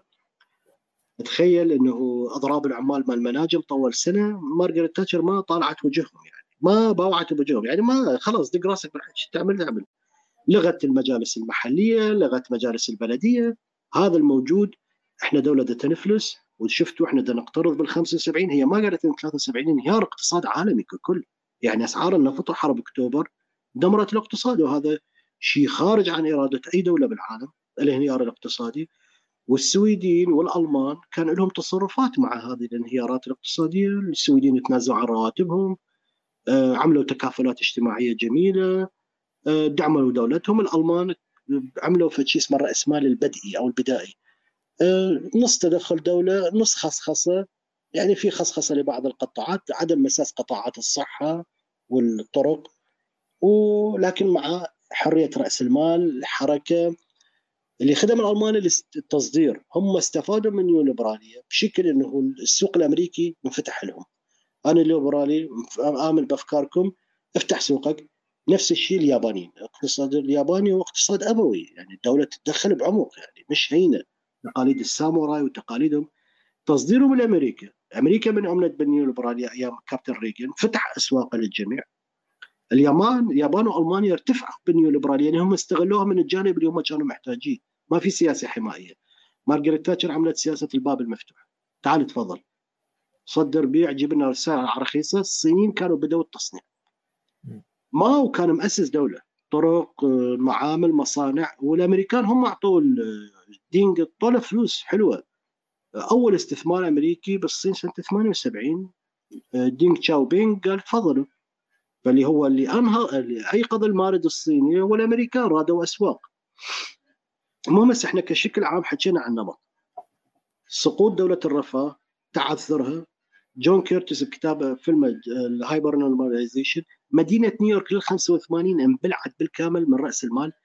القلب النابض لها وسط المدينة الأحياء الفقيرة المدن الإسكان الشعبي كلها انباع تخصخص. نفس الشيء عملته مارغريت تاتشر. قالت ماكو شيء اسمه إسكان شعبي مجاني شنو شققكم؟ العمال الداينو اشتروها زيدت عليهم الضرائب مال الإسكان. باعوا وطلعوا استفادت من عندهم هم ما حد طبق النيو ليبراليه بشكلها الكامل ما عدا تشيلي. والأرجنتين. الارجنتين حتى رياض الأطفال خصصت. خصخصتها تخيل. ديفيد هارفي يتكلم على نقطة أخرى ثانية كلش مهمة. نقطة أنا أعتقد شرحتها بكثير من المحاضرات. فكرة فائض القيمة وفائض الإنتاج. فائض القيمة أنه أنت عملك ده ينتج فلوس يروح لرأس المال. هاي الفلوس الزيادة تعمل شيء اسمه فائض إنتاج. فائض إنتاج. إنه لازم تبني مصانع عمود تستثمر فلوسك اللي جبتها من فائض القيمة. بسبب السياسات الحمائية اللي موجودة حول العالم للسبعينات والستينات. يعني أنا من العالم كبرت بالعراق أنا ما شايف موز وتفاح. أنا رجل كنت ما ماكل موز. لأن الدولة تقول لك هذه لكجري بضاعة لكجري ما مش محتاجها أنت. أنا أدعم اللحم السكر الرز المواصلات الشبه مجانية الخبز كان ببلاش. قروض الإسكان قروض ال... أنا أجدادي وأعمامي وخوالي كلها بنت بيوت وشافت بيوت بسبب بنك الإسكان. لكن هاي luxury يعني سجاير روثمان نادر كانت تجي تهريب من الكويت. لأن الكويت تعتبر مستعمرة نيو ليبراليه بريطانية أمريكية. تهريب كان يجينا بالسنة مرة كيت كات لايون. هذه كانت وإحنا مثل الجرذة اللي انطسينا بها انه اعتقدنا هي هي روح الحياة مثل ما يقول لك أوروبا الشرقية سقطت بأغنية روك وعلبة سيجار مارلبورو وعلبة كوكاكولا وبعض الفستق. هذه الغبائم يعني. بعدين ندمنا عليه فهي إنه الفلوس اللي فايضة بأمريكا بسبب النفط. بال 73 الاداره الأمريكية هددت الخليج إنه ما تحولون فلوسكم عندنا راح نحتلكم. فعليا في مراسلات موجودة أيام جونسون. هذا شو اسمه اللي راح بفضيحة؟ آه، نيكسون. أمريكا بسبب سياسة الرفاه والتصريف والاقتصاد الحمائي بكل دولة بالعالم ما تقدر تمد أسواق تريد أسواق. خلاص السوق الداخلي تشبع مهاجرين يجون ما في فائده هددوا الخليج إنه تحولون الدولار تبعكم عندنا. تحولون الدولار تبعكم عندنا. ولا راح نجعل أبوكم. راح نحتل الخليج. فعليا يعني كان أكو هيك فكرة يعني أيام نيكسون هاي الفلوس الزايدة وين تروح؟ أنت لازم تخلق أزمة. الرفيقه روزا لوكسمبورغ كتابها البربرية والاشتراكية تقول إن الرأسمالية لا تعمل إلا في أرض خصبه تسقط عليها تحتلها تمتص خيراتها وتتركها. أنت مستحيل تعمل business إلا بأرض المقابل. أنت سوقك الداخلية تشبعت. خلاص السلام عليكم. سويت سد دونوفن العملاق وسويت شوارع وكنزية و... ونايمين حلاوة واحلى أريد سوق. السوق الصينية ما أقدر أوصل الهندية ما أقدر أوصل لها السوق الشرق الأوسط ما أقدر أوصل له أريد أوصل. عندي فائض فلوس مليارات. وين أصرفها؟ أريد أصرف بضايعي. عندي تكدس. وين أصرفها؟ انتظر الأزمات. حرب الخليج السلاح أزمة التكيلا أزمة المكسيك بالثمانينات. بسبب إنه المكسيك كانت أيضا اقتصاد اشتراكي دولة تتدخل الحزب الثوري المكسيكي كان ميول اشتراكية جماعة زاباتا زاباتا بأي اقتصاد بالعالم بسبب المشاكل بسبب صار بها تضخم افتح الحدود. نريد نستثمر بالمكسيك. راح أسقط ديونك الديون اللي أعطيك إياها. وتشيلي معروفة الأرجنتين أوروغواي. آه الخليج كان بالغصب بالتهديد بدأت تفتح أسواق الصين فتحت أسواق بدأت أمريكا تضخ المليارات اللي عندها بهاي الأسواق. اللي حصل شنو؟ دولة عمرها 300 سنة بالاقتصاد وعندها مصانع خير الله وإلكترونيات. من يقدر ينافسها؟ ما في حد يقدر ينافسك. فتح الحدود وصلت مرحلة. أنه بعد ما الصين بقيادة صاحب مقولة قطة سوداء قطة زنجبيلية هم جماعة يقولون قطة بيضاء بس هو قال قطة بيضاء سوداء قطة زنجبيلية المهم إنها قطة تأكل الفئران. من راح زار الحزام الصناعي بالصين آه، المعامل الموجودة قريبة من هونغ كونغ شاف الرخاء وشاف الاقتصاد القوي قال هاي المقولة. عندك استثمارات الأمريكية مليارات في الصين عمالة رخيصة عمالة برخص التراب مصانع أمريكية فتحت مصانع تايوان فتحت هونغ كونغ بسبب أنه هي مستعمرة بريطانيا. أصلا التواصل بالصين مع العالم كان عن طريق هونغ كونغ والهونغ كونغيين بلعوا الصين بالاقتصاد. فأنت عندك رأس مال وناس تشغلهم بفلس وفلسين بدل ما الأمريكي ياخذ 7 8 دولار عندك الصين يشتغلوا بدولار باليوم أو دولارين في اليوم. هذا التوسع كان ضروري. الحكومة الأمريكية ليش تبنت سياسات فريدمان وهايك؟ كانت ضرورية جدا. تراكم هائل لراس المال. وأنت تشوف فيلم مال سيدني لوميت أعتقد. فيلم The Network عظيم. من هذا المذيع اللي ينجن فيسوي برنامج وصاحب القناة يعجبه البرنامج. بس هو من قام يحكي على اقتصاد والأمريكان فقراء بسبب ازمه الخليج 73 فصاحب القناة بعثه. قال له شوف علشان الفلوس اللي صرفناها بالخليج مقابل النفط أنا مستعد أبيع أمريكا كلها. أبيع شرف أمريكا أبيع علم أمريكا أبيع أمريكا أريد نرجع فلوسنا. هذه كلمة حقيقية على فكرة. عندهم فلوس وين سحبوها من الخليج؟ ما تشتري إلا بالدولار وخلقوا أسطورة الدولار. نيكسون سقط الدعم الذهب طلع قضية النقد إنه الاقتصاد يدعم نفسه. العمله فتحوا الدول. النتيجة شنو هاي الدول؟ النتيجة شنو؟ الخصخصة مثل ما سوى الكابتن أردوغان. الامريكان يجون يشترون المستثمرين. دوما تسمع بالأخبار. من أجل جذب المستثمرين. من أجل جلب المستثمرين. المستثمر راح يشتري قاع يشتري أراضي زراعية. مساطح ياخذ أراضي زراعية. تقنية فكرة. استأجر استثمر وأرجع. تاخذها مساطح إنه تأخذ المال تستثمره ورا 20 سنة مثل ما يسوون الألمان الآن بتركيا بانين طرق شبكات طرق من جنوب تركيا إلى شمالها لكن تدفع فلوس. ورا 20 سنة يرجع للدولة. المهم هذا شو سوى؟ دمر اقتصادك الداخلي، دمر سوقك الداخلي، أنت ما تقدر تنافس. فجماعة هايكا يقول لك إذا أنت فاشل بالمنافسة أنا شو أعمل لك؟ أنت ما تقدر تنافس. يا أخي مو ما في مكافأة، هذا عمره 20 سنة وهذا عمره 100 سنة، هذا صار له 20 سنة اقتصاد، هذا صار له 300 سنة اقتصاد، كيف راح انافس؟ كيف؟ اجى هو شو؟ مد معاملة عندك، قام يصنع عندك. فكرة الجستن تايم موجودة بالإدارة البحوث العمليات. قام يصنع عندك كسر الأسعار. بدل ما كان بأمريكا يكلف 100 دولار يكلف الفلبين أو الصين 5 دولار لأنه هو فائض القيمه هو مجهودك على البضاعة. الماكينة ثابتة السعر الإيجار ثابت. اذا هو أنت من تربح؟ من تسرق من جهد العامل. جهد العامل ده تسرقه. إذا فما بالك العامل ده يأخذ فلسان البضاعة صارت أرخص. هاي واحدة من أكثر حجج الليبرالية نيو ليبراليه البضاعة صارت ارخص الكمبيوتر كان ب 3000 دولار الآن 200 دولار. يبقى أنا ما راح آكل الكمبيوتر؟ نعومي كلاين قابلت اثنين بنات آه، اندونيسيين يشتغلون بمعمل أمريكي يصنع driver ات CD driver. و MP3 و DVD player. فيقول لهم هذا تعرفون قاعد إيش تشتغلون؟ قال والله ما نعرف. إحنا يعطونا دولارين باليوم. sweatshop ملعون أبو أبونا 16 ساعة باليوم. قال إحنا ما نعرف هذا شنو إحنا نشد البراغي نشد ال lenses ولا هي استفادت ولا عرفت شنو هو ال DVD ولا هو شنو ال MP3 اللي استفاد رأس المال. قلت لك بالتسعينات تضخمت أموال هذول النخبة. صارت 15 هي كارثة أخلاقية كثير كبيرة لأ. كارثة أخلاقية. الكارثة الأخلاقية اللي هي تدمير المجتمع. ديفيد هارفي يركز على تأثير الليبراليه على المجتمع. التفكك اللي يحصل بالمجتمع. قضية العمل العقود السريعة. ووجود مصادر الإنتاج خارج الحدود وخارج الأماكن. خلاك تبتعد عن المناطق اللي أنت عايش فيها قبل كانت أكو فيلم أمريكي عظيم ممنوع أعتقد نادر ما تلقاه. تقدر تلقاه بشوية بحث اسمه The Salt of Earth ملح الأرض. فيلم ممنوع بالخمسينات. يتكلم عن نضال قرية فلاحين وصيادين أسماك. شركة تعدين بدأت تفكك أوصال القرية.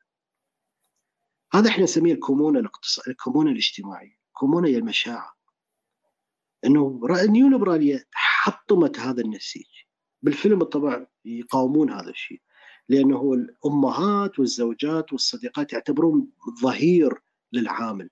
المكان اللي يرجع له يسترجع قواه. الناس اللي يقدر يدافع عنهم اللي يحبهم يريد يسوي لهم فلوس بيته مسكنه.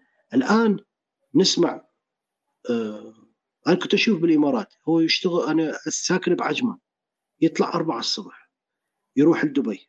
دبي. زحمة السير يرجع الساعة 12 بالليل يهتز. والله يرجع ومق القهوة مق القهوة. زوجته بسوريا أو هو زوجته بلبنان أو هو عراقي زوجته ببغداد. هو ساكن بالإمارات. لأن هاي النيوليبرالية يبدأ يعني أيضا عملت نوع من التفكك بالحدود. يعني حرية النقل صارت أسهل. تفككت الأسر هو بعيد عن زوجته. اللي رابط بيناتهم هو الحوالة والتليفونات. النيوليبرالية دمرت فكره العمل العقد القصير وعدم ثبات العمل وعدم رؤية للمستقبل. بدا الإنجاب يقل. العلاقات السريعة مثل ما يقول عليها ليوتر أن النيوليبرالية وما بعد الحداثة تحب العقود السهلة والسريعة والعلاقات الآنية، الحب الآني، الجنس الآني، العمل اليوم هنا وبكرة أنا رايح على غير مدينة مثل لاعب كرة القدم. يلعب بمانشستر ثاني يوم الملعب الفريق انباع. شاف نفسه بسان فرانسيسكو ورا أسبوعين لقى نفسه بطوكيو. تفككت الروابط. البشر قام يدور متعة آنية لأن هو بشر يحتاج آه، آه، بشر محتاج علاقات connection اي security اللي هو ديفيد هارفي يسميه الفضاء الواقي أو الدرع الواقي. إنه ما بقى عندك درع واقي. أسرة وعلاقات ما بقت عندك. متفكك أنت موجود بكذا وصلة. لذلك ديفيد هارفي قال ردت ومع إنه الدولة طرشة سدت اذاناتها النقابات تضعفت تفككت تدمرت فعليا في بعض الدول. ما بقى لها وجود. يعني حتى باليابان هي وجود النقابي ضحل آه، بكندا المظاهرة بكندا تخيل انه إنه المظاهرة تحتاج رخصة من الدولة. إذا أنت عملت مظاهرة عفوية تتعاقب عليها بالقانون. فحتى حق التظاهر ندر المظاهرات ندرت إلا الله أحداث سياتل من صارت مجموعة العشرين من اجتمعت هذه حتى حرفيا individualization كل شخص هو هو ربي أسألك نفسي يعني هون الكاميرا تبعي. كل شخص إنه ربي أسألك نفسي و, و... وما عاد في مهم للمجموعة مثل ما تفضلت. يعني المهم إنه أنا إيه. كيف فيني أعمل شيء شنو ردة الفعل ديفيد؟ آه، ديفيد هارفي يشرح. ردة الفعل وجود الاصوليه الدينيه الدينيه الجمعيات الدينية المسيحية انتشرت في الصين انتشار رهيب الكونفوشيوسيه البوذيه الكريمنال مايند انضمامك. انضمامك لتشكيلات عصابية. هو هذا الحل الوحيد إنه تكسب فلوس يعني راح يجي لك إبراهيم الفقي يقول لك تنفس كويس نام صلي اعبد ربنا وادخل دورات يا باشا. ادخل دورات أنه عم يخليك تحس إنه أنت اللي غلطان إذا أنت, أنت اللي غلطان. فلوس عم يخليك تحس بشغلتين. الشغلة الأولى أنت قيمتك بقديش عندك فلوس. هيدا نجاحك. وهيدا هذا ال target يعني هلأ إذا بتحكي مع معظم الأصدقاء اللي عم يتابعونا هلأ واللي حيشوفوا الفيديو بعدين معظمهم بيتخيل كلمة نجاح. حيقول that's me هذا اللي هذا هي كلمة النجاح اللي تبرمجنا كل العالم عليها. فأنت صار عندك هي التارجت الوحيد بحياتك تصير غني ومعك مصاري وأنت تفضل اشتغل لوحدك وإذا أنت ما بيصير معك مصاري فهي مشكلتك وفي مئات الكتب وفي آلاف الساعات على اليوتيوب من هي الكورسات المسخرة اللي بتفهمك إنه أنت المسؤول أنت ولدت فقير مو مشكله لكن أنت مسؤول إذا ما صرت غني وهي الأمور الثانية فبيخلي عندك عقدة نقص إنه أنا طلعت حمار كمان إنه ما عم بحسن أنجح. أنا أعرف. ناس أنا أعرف ناس ديفيد هاي 20 سنة كاملة يدرسون بمجال البرمجة وفقدوا عوائلهم وما تزوجوا ووصلوا لل 45 ودورات. والآن من أشوفهم على الفيديو أتواصل معاهم كل واحد وزنه صاير 150 كيلو الكآبة صاعدة الربة. يقول أنا شو عملت بنفسي؟ فقدت كل شيء. آه يطالع آه يبرمج mug قهوه سيجارة وزنه 130 over over يعني order اي بالضبط. آه عايش حلو كسبه حلو فلوسه حلوة. حياته وين؟ أوب اوبا أنا عمري 45 وين العائلة؟ وين الزوجة؟ وين الأطفال؟ وين؟ أبوه مات ما يعرف عنه شيء. أبوه مات بالتليفون. ألو أبوك توفى إيه، مع السلامة. العزاء صار بالتليفون. ديفيد هارفي يقول ردة الفعل على العقود المرن المرنة وخلق أطنان من ال precariat العمال ال insecure اللي أكو فيلم عظيم هذا لوخ لو ربي استغفر الله. نسيته رمضان طياره المخ. راح أدز لك الرابط. اسم الفيلم أعتقد سوري ومسيو سوري ويمسيو على فكرة يا Sorry We Missed You مو معناه افتقدناك نسيناك. مم. عن عامل هو وزوجته ما يتشافون هي تغسل العجايز وتبدل حفاضاتهم وهو عنده سيارة يشتغل 16 ساعة باليوم. المخرج يساري بريطاني عظيم بس نسيت اسمه. هو اسمه إيرلندي غريب شوي. إنه ما يتشافون حتى الجنس بيناتهم ماكو حميمية ما بيناتهم. أولادهم تلفوا من إيديهم. آه يشتغلون النهار وما يوصلون شيء. إنه بيت إيجار مديون ضرائب تاكسز آه كل شيء بفلوس. حتى سخان المي لازم تخلي بيه coins ببريطانيا. هاي من إبداعات ماركريت تاتشر. تريد تشوف التلفزيون بال coins كله بفلوس. النتيجة شنو؟ آه انفصال المجتمع لناس قمة واغلبيه بالأسفل لأن الأغلبية يدفعون كل شيء. كل شيء كل شيء. يعني فعليا حتى الطريقة تروح تركيا لازم Visa card check وتدفع تدخل بهذا الشارع. يا أخي أنا ما عندي فرضا. وين أروح؟ أروح مشي فرضا؟ كله بفلوس. بدأت تقوى ال criminal ال criminal society تريد تصير غني؟ إيه اسرق. اقتل. إحنا راح نسوي لك عصابة تنضم لنا جمعيات دينية. آه، انت لازم تحتاج إلى تكاثف اجتماعي. ما هو روابط هي واحدة من أكبر المصايب بال neoliberalism أو بال capitalism وخاصة بنمطه الجديد. بس لأقول نقطة على الهامش بالنسبة للأصدقاء اللي عم يتابعونا من جديد كوننا نحن صرنا زمان على البث تحياتي لكم كلياتكم برحب. نفسنا. وسعيد جدا بوجودكم لكن بس بدي اوضح نقطتين. النقطة الأولى أنه هي الحلقة مو موضوع debate على ال neoliberalism وإنما هي مناقشة كتاب ديفيد هارفي عن ال neoliberalism. فمشان هيك نعطي صورة عامة عنه. يعني ماركوس صار حاطط أكثر من مرة أنه لازم يكون في وجهة نظر آخر. نحن ما عم نناصر الفكرة بس عم كتاب نشرح. نناقش الكتاب اللي اللي هو كتاب ديفيد هارفي وأحد الأصدقاء قبل شوي كتب وأنا رفعت التعليق إنه هذا من أفضل الكتب كتاب ديفيد هارفي مختصر A Brief History of Neoliberalism. فهو هيدا الكتاب هو ال- المحتوى حديثنا اليوم. ف وببداية الحلقة حكينا عن تفصيلات عن الليبرالية وأنواع الكلاسيكية وال neoliberalism أو ال modern liberalism أو ال left liberalism إلى آخره. مضبوط. وال liberalism اللي عم نحكي عنه. فكمان ال liberalism أكو left و right على فكرة. طبعاً. ويسار. طبعا طبعا. آه، فهي نقطة جوهرية. يعني كلمة ليبرالية ال- بنحكيها أحيانا هيك بالعادي لكن هي وقت أنت بتقول لشخص كلمة ليبرالية فأنت ما قلت ولا شيء لأنه في أنواع كثير وبيعكس بعضهم سو so, بس أنا حبيت أوضح هدول كنقاط نظام للاصدقاء الموجودين عنا لأنه عم يكتبوا هذا الشيء بالتشات على على قناة جسور وعلى قناتي فبس لحتى تعرفوا هذا الموضوع إذا بتحبوا رجعوا راجعوا الحلقة من أولها بس لنخلص لأنه كل هي الأمور اللي إحنا حكيناها بالتفصيل بالبداية. آه ف... نقطه. لا أنا بس نقطة مهمة. هي النقطة اللي أنت عم تقولها إنه المشكلة آه، هي واحدة من المشاكل بالنيوليبراليزم إنه وقت أنت عم تحط المعيار هو الماني المصاري ماني ماني ماني فما عاد مهم كتير كيف عم تحصل على هذا الماني أنت بتحصل عليه عن طريق نصب عن طريق شطارة مو بيع عرفت جسدك مثل فتيات الجلايمر جيرل اللي بالإنستغرام الجسد صار سلعة. الفضايح صارت سلعة صحيح. السكاندل صارت سلعة. ما عاد حلو. ما عاد المهم إنه أنت عم تحصل على فلوس وتقدر أنت وتعطى قيمتك لأنك أنت عم تعمل شيء منتج مفيد للمجتمع. هي النقطة ما عادت موجودة بال بال بالثقافة ال- أو هي ما موجودة بالنيوليبرالية وإنما اللي بيحدد أخلاقية الوضع هو ثقافة السوق. أنت شو عم تعمل؟ أنت طالما عم تحسن عليك جيب- نور.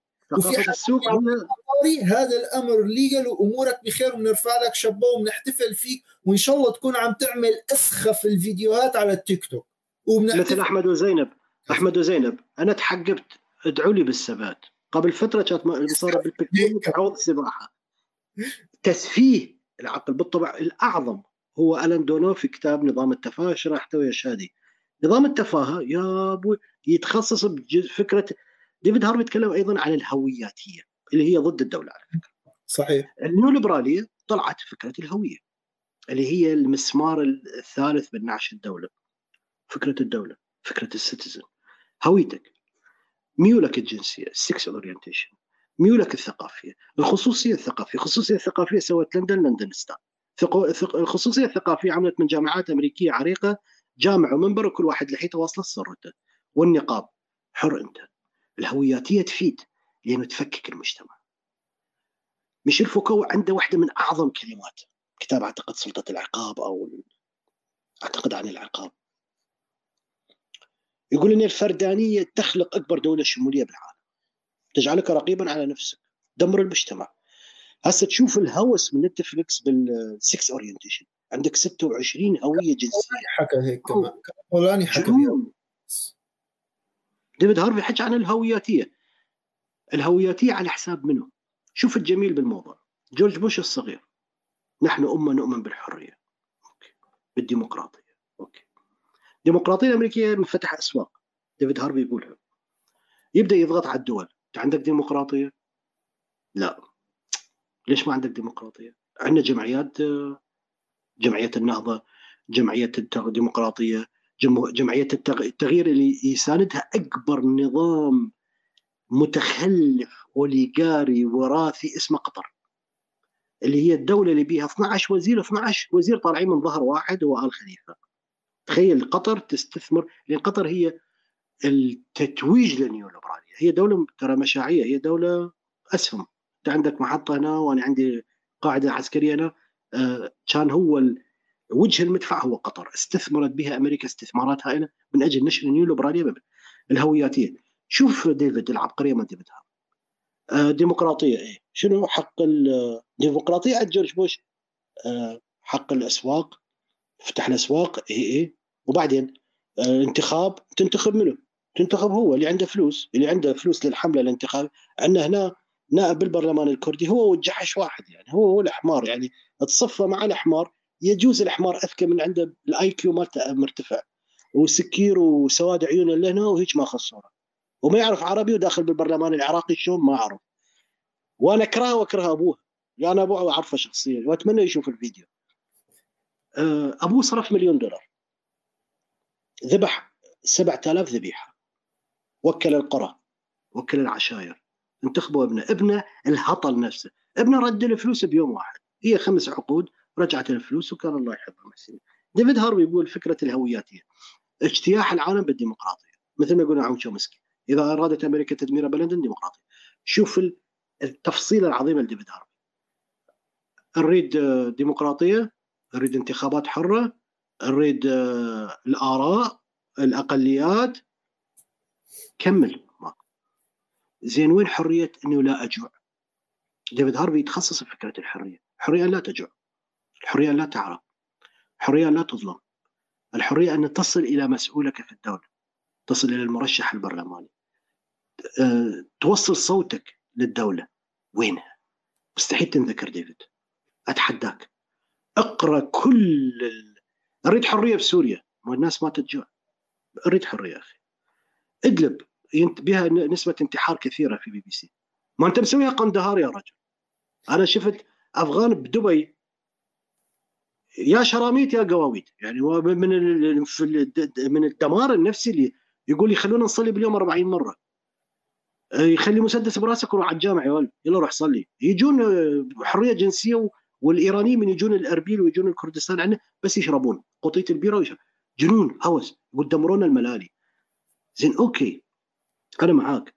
زين الخطاب الديمقراطي ليش ما يشمل حرية الكرامه الإنسانية؟ التحالفات القروية التحالفات الاجتماعية النقابات. ما تجيب اسم نقابات. ما تجيب اسم society constitution مؤسسات ما تجي. ما تنذكر. مستحيل تنذكر. مستحيل تنذكر إنه حقك متجوع مثل فيلم مال فيفيان لي مال ذهب مع الريح. I swear I will be hungry again. سوف أحلف إني لن أجوع. هو إذا الانسان جاع أي حرية وين موجود الحرية؟ الحرية الأمريكية مستحيل تتطرق إلى أمور اقتصادية. تطبق آه، تنقال الأمور بس السوق الحرة. افتح أسواقك إلي أريد استثمر عندك. أما حريتك أما احترامك إدمون بيرك فيلسوف بريطاني عظيم لم يذكر قليلا ما يذكر مع الأسف إدمون بيرك. إدمون بيرك كان ليبرالي للنخاع ومع وضد الثورة الفرنسية وضد تدخل الإنجليز في بريطانيا. ومع الثورة الأمريكية شوف الفارق يقول لك الخصوصية. أنا مرة من المرات أعتقد محاضرة وياك سابقة ويا قيصر. من قال لي ما أدري أو أنا يمكن إلي. قلت لي زينك الشباب سألوا ما نوع الاقتصاد اللي أنت يناسبك؟ ما تميل لمن؟ قلت له أنا أميل. دولة قوية. تراقب الأسواق تراقب الناس تفرض ضرائب عادلة تخفف من مستوى الفقر. لأن الفقر كارثة. أكون أو لا أكون الفقر جريمة اجتماعية أخويا. نريد ما نريد هل هو اشتراكي؟ أنا راح أقول نفس كلمة بينج. قط أسود زنجبيلي لا يهم. المهم أريد ناس تعيش يرتفع مستوى معيشتها. اشتراكي؟ نعم في بعض الأمور. سياسة حمائية. إحنا نستورد ديفيد من إيران مأكولات ب 42 ب 22 مليار دولار. ونستورد من تركيا مأكولات ب 20 مليار دولار. العراق البلد الوحيد في كوكب الأرض من 190 دولة معترف بها وفراطه 16 دولة غير معترف بها 36% من أراضيه قابلة للزراعة بالمطر. إحنا نقدر نغذي 200 مليون إلى 300 مليون إنسان بالطعام. عندنا هنا دشت حرير بالسليمانيه سهل حرير يقدر يغذي كوكب الأرض بالرز والقمح. وعندنا سهل ربيعة يجهز الوطن العربي بالقمح بالمطر بالدم. إحنا نستورد أكلنا. ليبرالية إيران ليبرالية تركيا نيوليبرالية إيران نيوليبرالية أمريكا ترى تحب إيران. نفس الفكرة الاقتصاديه بازار. دمر اقتصادنا دمر زراعتنا دمر صناعاتنا بأمر من بريمر. بريمر هو من أكبر عتاوله النيوليبرالية. أول صحيح. ما جاء أغلق أغلق 2000 مصنع عراقي. من بدايته أول ما وصل صحيح. أول, أول ما وصل حكومه مؤقته أصلا. سياسة الهوية. انشغل بهويتك. ال sex orientation. وأنا شيء يخصني بال sex orientation. ما يضرب راسه بالحجر. وأنا شيء اللي يخص ما يحصل في غرف النوم هو يعود لك أنا أصلا عندي ال sex orientation هو مزاج مزاج شخصي. في ناس asexual في ناس homosexual في ناس ما تحولت إلى ستريم تفتح تلفزيون هم تفتح راديو وأنا شو يخصني؟ وأنا شو مستفيد؟ فتلقى بتونس أول ما حصلت الثورة فتحت أول قناة للمثليين وهسه الحين التونسيين ما عندهم يأكلون. فعليا دولة فاشلة للنخاع. عبارة عن جمهورية موز قاب قوسين ولا نيوليبرالية. يشحذون فلوس من أوروبا من بنك النقد الدولي. اللي هي واحدة من أقوى أدوات على فكرة النيوليبراليه المدراء مالتهم هو البنك النقد الدولي صندوق النقد الدولي نيوليبراليه كل ما ساله واحد خصخص بيع ممتلكات الدولة خلي الدولة تفتح لرأس المال. يجون المستثمرين استثمر بالزراعة استثمر بالصناعة وعلى الطريقة اليابانية. تعرف إيش شنو الطريقة اليابانية ديفيد؟ الكهنة. اليابانيين كانوا يستثمرون الفلبين إندونيسيا ماليزيا ماليزيا. مصنع كهنة. يجي الخبير الياباني يشغل أدوات. أنت تسوي packaging ورا خمس سنين أنت تفتهم معدل الأهلاك. الآلات تستهلك. اشرب. استلم المعمل. صفيح ونتات و sandwich panel تشك تشك تشك تشك. فكك. في ماله.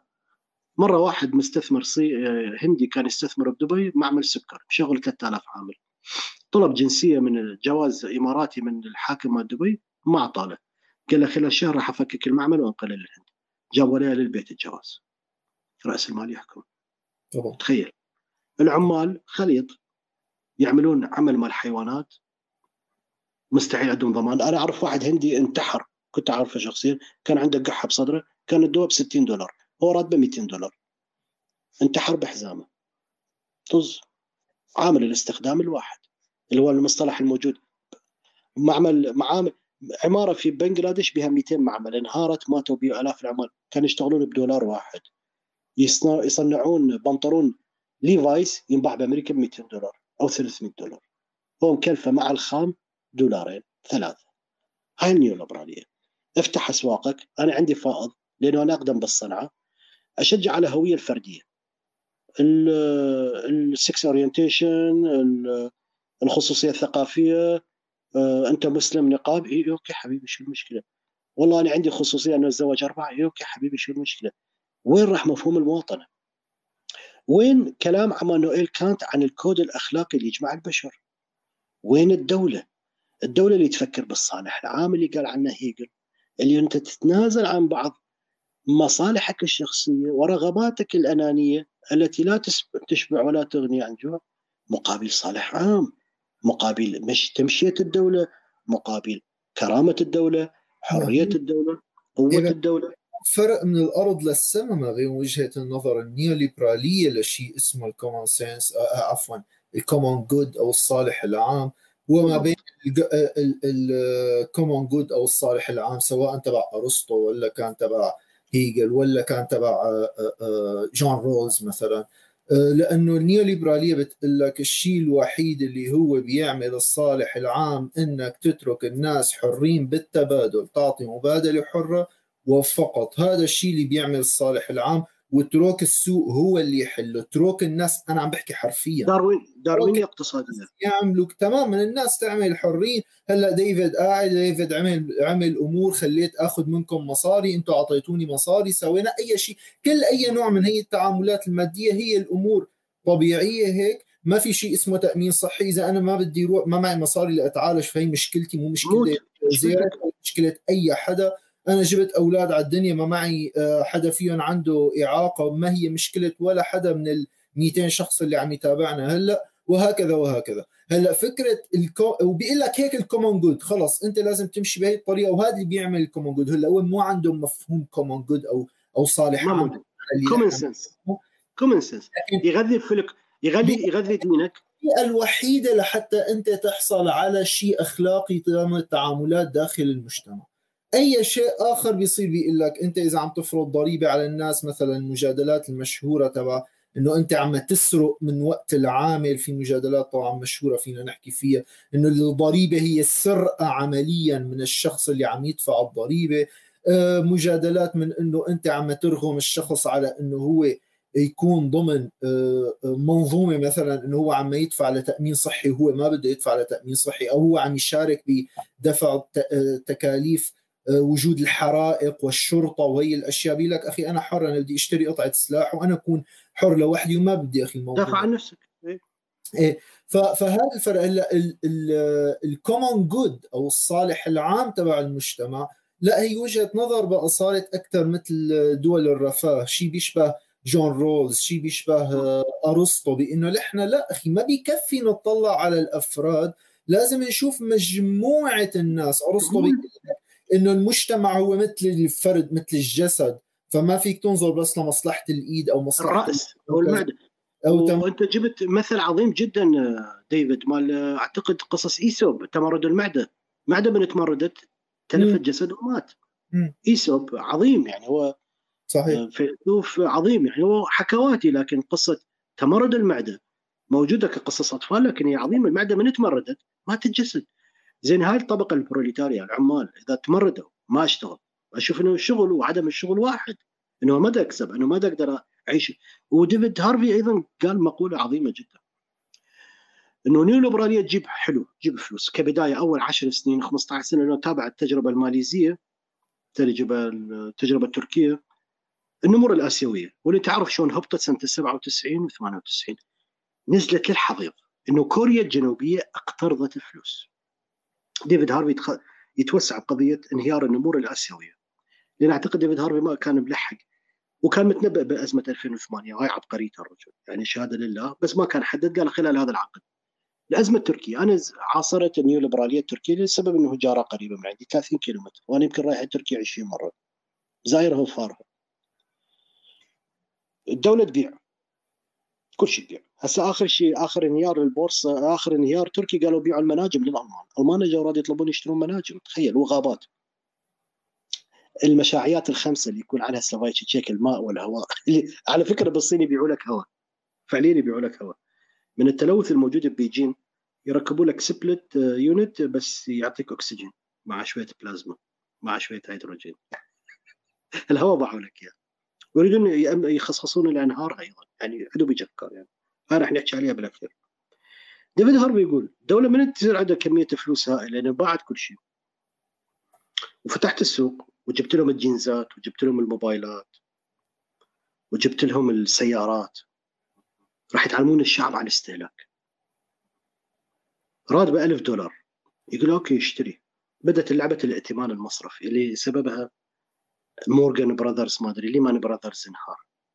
اقترض. اقترض من نفسك. اشتري من روحك داين نفسك. القرض بتركيا ياخذ من عندك 10 دقائق. تاخذ 60000 دولار 70000 دولار 100000 دولار. تخيل بالأزمة الائتمان صارت كشفيات على البنوك. واحد مزارع فراولة مكسيكي مهاجر بنيو فلوريدا ما أدري وين كاليفورنيا كان ماخذ قرض ب 750 ألف دولار. هو راتبه بالسنة 25000 17000 دولار. يعني لو الله يعطينا العمر الحق ويعيش له 30 40 سنة بيسددها سهولة اللي هو يسموه القروض المرنة. بتركيا بس ودي له شهادة شركة شركة تسويها بتسجل عقاري ب 10 دقائق. ما ليبرالية وعقود انيه وسريعة. العالم تعلمت على الاستهلاك. تشتري تشتري تشتري. تأكل مطاعم فرنسية. تأخذ المدام على عشوة إيطالية. الليبراليه عايشة. تصرف. طبعا. تصرف. الصرف شو يسوي؟ طلب. والطلب شو يسوي؟ تضخم. طبعا. آه، تستهلك بكثرة. قروض تبدأ تتأخر عن قروضك. هي سيركل دائرة جهنمية. علمت الشعب على الاستهلاك علمت الشعب على الصرف. بديت تقرض الشعب خليت نسبة فوائد قليلة. أو مرتفعة حسب الميزان التجاري لأن أمريكا اعتقد فترة من صارت الأزمة سوت نسبة الفائدة صفر خليتهم يقتنعون يشترون بيوت ضخمة يشترون فلل يشترون شقق ضخمة. علمتهم على الاستهلاك. لأنه استهلاكه ما له نهاية. لأن هو بئر ما له نهاية. يبدأ يسوي سفرات للخارج ويروح على البلاد ويروح منتجات خلق لك دائما حاجات جديدة نكون لك دقيقين أنت بديت تصير شورت. قصر عندك الفلوس.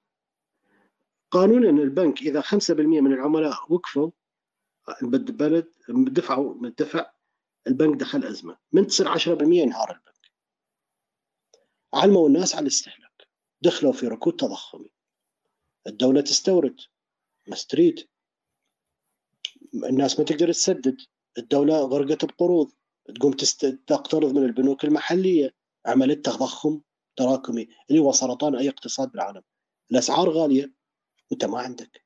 يبدأ تسريح العمال يبدأ طردهم. لكن من هو الرأسماليين الكبار؟ استفادوا.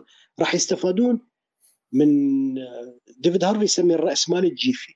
هذا هو مخترع هذا المصطلح. رأسمال النسور. الذي يعيش على الجيف.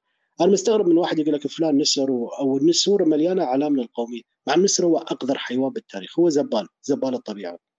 Garbage man of the nature. الصقر عظيم. الصقر ما ياكل جيف وينتحر إذا عجز. من يضعف بصره أو منقاره ينكسر ينتحر. رأس مال الجيفي. إجوا على كوريا. أفلست يا حبيبتي؟ اي بابا أفلست ليش؟ ناس تستهلك. آه مدى تسدد آه ما نقدر والسوق مش بيدنا. وبدت آه لأنه استهلاك قل الرأس مالي دا يدور أسواق جديدة طلع من السوق لأنه هو رأس مال جبان. okay أنا أسدد ديونك بس بيع لي. بيع لي خصخص. يسمي رأس مال الجيفي بالضبط ملكية كوريا الجنوبية تحولت إلى من رأس من الرأس مال الرأس مال المحلي اللي هو جنرال بارك سنة ال 71 عمل انقلاب. بدأ الرأس مال اللي يشبه السنغافوري الدولة تتدخل تدعمك تقويك توقع تدعمك إلى أن توقف على رجلك رأس مال أبوي. حلو لأن التجربه السنغافوريه حلوة. رأس مالية نيوليبرالية معاك كل شيء بفلوس لكن الدولة تتدخل. المدارس ما تخصخصت القطاع الخ... مثل السويد قطاع الصحة ما تخصخص الشوارع لكن الدولة تدعمك. هاجموا على كوريا. بيع. بيع كل شيء بيع. بيع مصانعك بيع مزارعك حتى المزارع يشتروها. بالصين حتى المزارع يشتروها. اللي هي الكوميونات اللي كان الصين عندها فكرة الجمعيات التعاونية يعطوك فدان أرض وتشتغل هاي كلها انباعت أيام دينج شياو بينج راس مال الجيفي أنت تنهار هو مستفيد. أنت تربح هو مستفيد. فأنت تشوف معمل صيني موجود بالأرجنتين. معمل أحذية. فقال أنتم عندكم صناعة أحذية؟ سكر. يا باشا سكر أعطيك فلوس سكر. عزل المحل. أنت ازرع لي الصويا وازرع لي الرز. يا عمي هذه الصناعة عمرها 300 سنة. إحنا نستعمل الجلود مال الابقار لأن عندنا ثروة حيوانية. يا أخي أنا اخلصك من ديونك بس بطل زراعة. نفس بريمر سكر مصانعك. قديمة متهالكة ترجع إلى الفترة الاشتراكية. يا عمي تعال شوف الصناعة الأمريكية؟ عجب عجب. عزل. المقاومة اللي صارت بالعراق والقتل والهوياتية والقتل على الهوية شو السبب؟ عندك 3 4 ملايين عاطل العمل بليلة ويوم. مليون جيش تسرح. الضباط هم صاروا ربوا لحيه كان بعث اشتراكي يدخن سيجار مثل كاسترو تحول إلى جهادي قاعدي. هو مش مؤمن بالقاعدة. مؤمن إنه ناس تعطي له فلوس. هذا أيضا business صار الجهاد business وأمريكا عندها باع طويل مع هيك تنظيمات هي طالبان هي خلقتها. المهم صحيح. بالضبط. يدمر اقتصادك رأس مال الجيفي بيع لي أعتقد ا بي إس عم يعطي مثال مضبوط كارلوس سليم بالارجنتين رأس مال كارلوس كان اشتراكي مسك الحكم قرب رأس مالي باع الأرجنتين بقضها وقضيها. بالاخير الأرجنتين فيها نفحة امل طيزت طنشت البنك النقد الدولي طز لا نزل عملته. يجون على لعبة نزل عملتك. نزل عشان البضاعة مالتك تصير رخيصة. مو أنا أستورد مواد أولية بالدولار مثل ما سوى الجحش تبعنا علاوي. علي علاوي رئيس وزير الاقتصاد تبعنا. ما أنت دمرت العملة. إيران بالنسبة لها مش فارقة ولا تركيا لأن تركيا الدولار متحطم وبايران متحطم فهو يبيع لك باي بأي سعر هو ربحان. أنت خسرت سوق محلية. تبخرت آه، مدخرات الناس. لعبة لعبوها بالمكسيك. نزل عملتك. قاوم الرئيس بذاك الوقت بالثمانينات. والله نسيت اسمه. بأرجنتين بتشيلي كوريا نزل عملتك. يا أخي ما نزل عملتي نزل عملتي اللي هو يستفيد. أنت راح تستورد أغلى راح تطبع أكثر. هاي انطفت الكهرباء. اللهم صل على العراق. هاي لازم أخصص لك فيديو محاضرة كيف تعمل النيوليبرالية في الكهرباء. ليش ما تعطينا كهرباء؟ مهم. هاي حالف بالقرآن أسويها. مهم. راح إيه بنعمل هيك محاضرة. انت راح الكهرباء وزيرك كله راح. حدا دعا علينا. زيرك انت لساتك معي. موجود. موجود. هسه راح تجي كهرباء مال المولد هاي هاي أيضا من حسنات النيوليبراليه هاي راح أحكي لك قصتها. على فكرة الكهرباء مال العراق كلها تخصصت. بس بعدهم يستحون يخلونا نشتري آه، كروت تبع الكهرباء مثل بريطانيا. هذا أكيد ليبرالي مصري عم يدعي عليك يا زيرك ليبرالي مصري عم يدعي إيه إيه. موجود اني تسمعني؟ إيه الصوت عم يروح ويجي. ممكن هسه راح يثبت قديش بده وقت ليشتغل ال generator عندك؟ لا generator دقيقتين ثلاث دقيقتين ثلاث اي هذول أيضا شركاء الدولة. في إيه في في نقطة أصدقائي لما تجي الكهرباء عن عن زيريك بدنا نميز بكتير شغلات وقت بنكون عم نناقش هذا الموضوع. هلأ أولا الأمر أبعد ما يكون عن إنه إما neoliberalism أو شيوعية. الأمر أبعد ما يكون عن إنه الأمر أبيض وأسود. موضوع أكثر تعقيدا من هيك بكتير. وأنا لا أتوقع أنه النيوليبرالية بمعناها الدقيق رح يعيش أساسا. ممكن هلأ زيرك كمان تعطينا رأيك موضوع إنه تبنى دولة كاملة فقط على المنظومة النيوليبرالية يعني minimal state بالمعنى المفهوم. ما رح يصير. إيه. ولا ولا في حدا ممكن يتقبله. في نقطة كمان إنه نقطتين أنا عم بقرأ بالتعليقات ودائما وقت بينطرح هذا الموضوع بالنسبة للشباب ما بينتبهوا له. إنك أنت تنظر ل نتيجة دولة عملتها يعني مثل الليبرالي المصري اللي عم يقول لك احكي لي على ما بعرف التجارب الصينية في المجال البيئة واحكي لي على.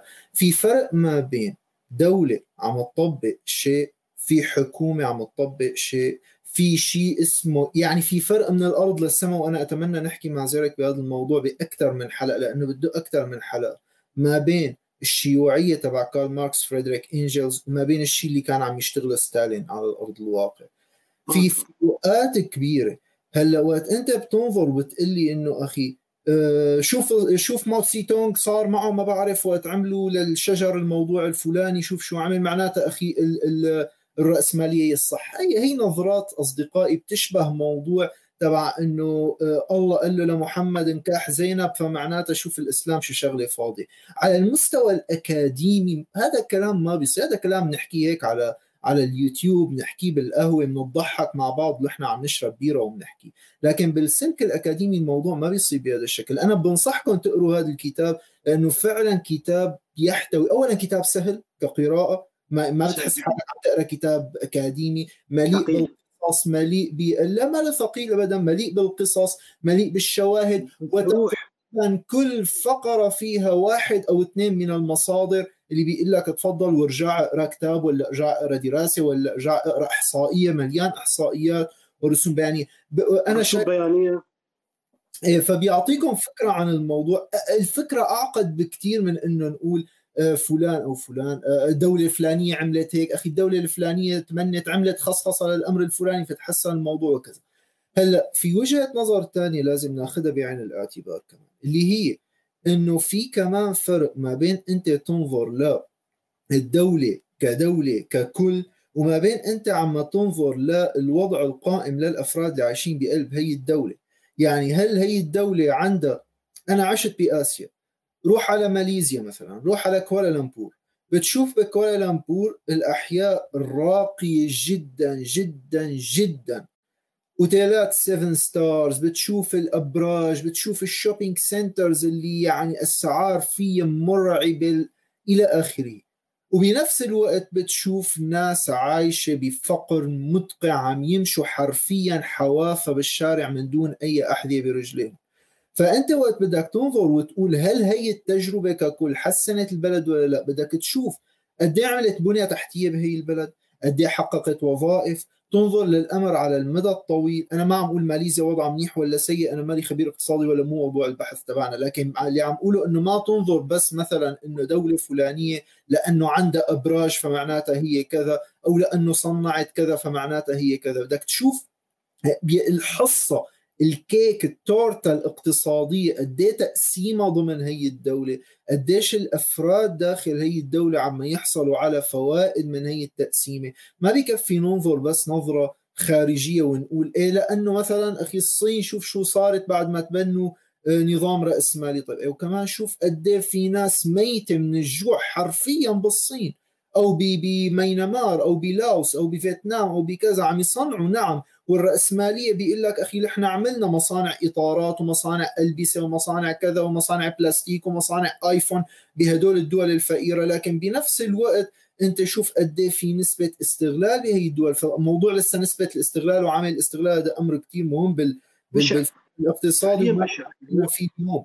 اللي الشباب يكتبون ورك شوب إيه هذا معامل ما حسبناه كمان لسه. موضوع ثاني موضوع معامل الاستغلال بالبلد قديش. نقطة أخيرة قبل ما رد أرجع رجع الكلام لأخي زيرك. موضوع بدي أنبهكم عليه كمان دائما وقت بصير جدل بهذا الموضوع وكمان ما بينتبهوا له وخاصة الشباب الصغار. اللي هو إنه وقت أنت بدك تقيم تجارب اقتصادية وقت أنت بدك تكون عندك ميول لتجربة اقتصادية أو حتى سياسية مو بس اقتصادية أو حتى سياسية. من الخطأ الفادح إنك أنت تعتبر وتنظر لنفسك على إنه أنت حتكون الطرف الأفضل بظل هي المعادلة. يعني من من أكثر الشغلات اللي بتخلي كثير من الشباب يكونوا متحمسين جدا لل للكابيتاليزم أو للرأسمالية أو للنيوليبراليزم اللي عم نحكي عنه اليوم بنمطه هو المعاصر أساسا. إنه هو مثلا بيقول لك إيه أنا فيني صير آه، بيل جيتس أنا فيني صير إيلون ماسك؟ أنا فيني أعمل كذا شركة؟ لأنه تعبان الشقيري تذكر ديفيد الشقيري؟ أحمد الشقيري؟ اي بعرفه. They start from garage بيل جيتس بدأ من جراج ابدا أنت أيضا بجراج يا garage garage خالتك. ما شغلة برنامج إسلامي. أي جراج هذا؟ بيل جيتس بيل جيتس كان موظف بشركة وستيف جوبز. ستيف جوبز مصاص دماء vampire معود عم اللي يشتغلون جوا ايده يلعنون بيه ليل نهار. start from garage ابدأ business على الإنترنت على امازون دور دور جرب دور بالأمازون. مثل ما حكينا قبل شوي مواضيع برامج التنمية البشرية هي اللي صارت ولا اي موضوع التنمية البشرية بيرجع لأيام بعد الحرب العالمية الثانية والدمار اللي صار عنده وكيف بدهم يرجعوا يحسنوا وضع البشر. موضوع قصة طويلة عمرها أكثر من نص قرن عمرها 60 70 سنة مو موضوعنا هلأ. لكن النقطة اللي اللي بدي أقولها إنه أنت عم يحفزك على إنه أنت بإمكانك تصير بيل جيتس أنت بإمكانك تصير إيلون ماسك أنت بإمكانك تصير يا أخي مو على مستوى بس على مستوى عالي من الثروة بمجتمعك خليني أقول. لأنه أنت هذا نظام بيسمح لك وأنت بتكون شاب الأدرينالين عندك طالع مليون لسه عمرك 20 25 سنة بقمة التنافس تبعك ومتخيل إنه أنت حتحسن تكسر الدنيا وتصير كذا وكذا وكذا. الغلط الغلط إنه أنت ما عم تتطوع وعامينك تماما عن إنه نسبة ضئيلة جدا من الناس بظل هي المنظومة اللي هن فعلا عم يصيروا ناس يحققوا هي الغاية العظيمة ويحققوا الهدف ويحققوا الثروات. الغالبية الساحقة من الناس اللي حاولت تعمل مشاريع واللي حاولت تشتغل وحاولت تكون ثروات كلياتهم ليكم عم تشوفهم بالشوارع. بس أنت بتتخيل بظل كل هالمعمكه الإعلامية والتحفيزية اللي عم تجي. بس أنا يا أخي دول كلهم أغبياء ما هيك عم يفهموك. إنه إذا أنت فقير فهذا من مشكلتك. فكلهم هدول أغبياء. بس أنا أنا أنا محمد أنا خالد أنا جورج أنا بيطلع بإيدي أعمل ثروه وبالتالي أنا بدي أكون مناصر هذا النظام. لكن أنت بتتعامل إنه بظل مثل هذا النظام. إذا ما زبطت معك هي الثروة واللي احتماليتها جدا ضعيفة ممكن جدا تكون أنت عايش حرفيا بالشارع. كثير منيح إنه بكثير من الأصدقاء اللي عم يتابعونا هلأ يمكن ما عايشين بالشارع وبمجتمعات الدول الشرق أوسطية. نوعا ما في نوع من التكافل. لكن في قناة اسمها أنا بتابعها على اليوتيوب اسمها Invisible People. ناس مجهولون. بنصحكم تاخذوا نظرة على هي القناة لواحد كان هومليس وهلا عامل هي القناة صار لها ست سبع سنين عشر سنين ما بعرف. بيعمل مقابلات مع ناس هومليس بأمريكا.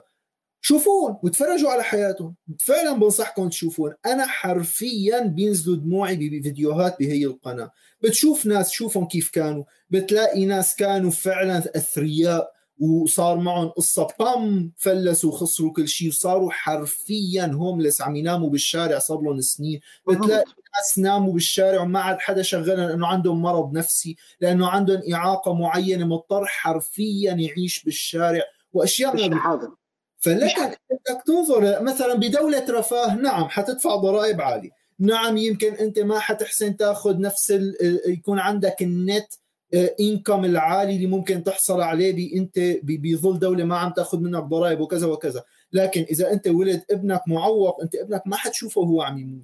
إذا أنت صار معك مرض ما حتنترك بالشارع لتموت لأنه أنت حتتعالج بمشفى وكذا. فبدك تنظر أنت لكل الأمور أول على آخر وتعمل لها balance بس هي ملاحظة على الهامش عشان الأصدقاء ليك بيكونوا بس متاخدين بالحماس وعم يشوف. لا بدك تشوف الطرف الآخر لازم مرة أعمل لكم فيديو على على شيء يسميه جون رولز حجاب الجهل veil of ignorance بانه أنت وقت بدك تقرر الشيء الأفضل للمجتمع لازم تقرره وراء حجاب من الجهل. يعني أنت ما بتعرف هل أنت مريض ولا صحيح هل أنت ذكر ولا أنثى هل أنت من الأقليات ولا من الأكثريات هل كذا كذا.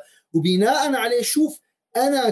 كمحمد أنا شو بيناسبني آخذ قرار؟ بس أنا ما بعرف إذا حكون مريض ولا لا. ما بعرف إذا حكون معوق ولا حكون قوي جدا. ما بعرف إذا حكون يتيم ولا حكون من عائلة كبيرة. فهون أنت على الأغلب بتصير عم تاخذ القرار اللي بيحطك بالسيف سايد بيحطك بال وضع الأنسب. وبالتالي إذا كل الناس اتفقت على هذا النمط كل الناس حتكون يمكن البعض منهم ما وصلوا للمرحلة العظمى من الترف الرهيب اللي ممكن يحصلوا عليه.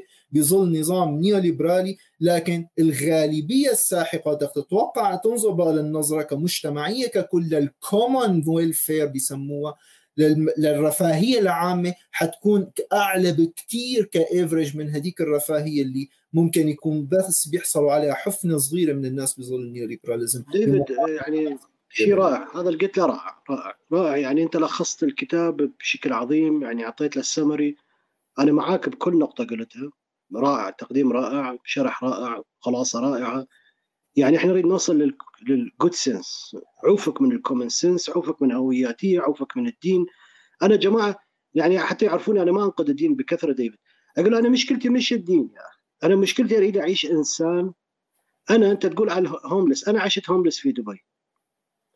أنا خرجت من دبي من الشبكة النيوليبرالية. كنت مديون للبنك ب 5000 دولار.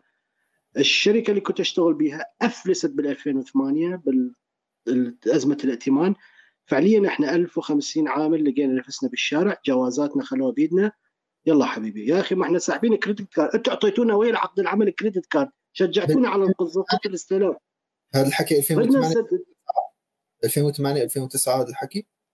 عشت عشت homeless كنت أنام في الشارع وكان في مطعم هندي يعطيني أكل.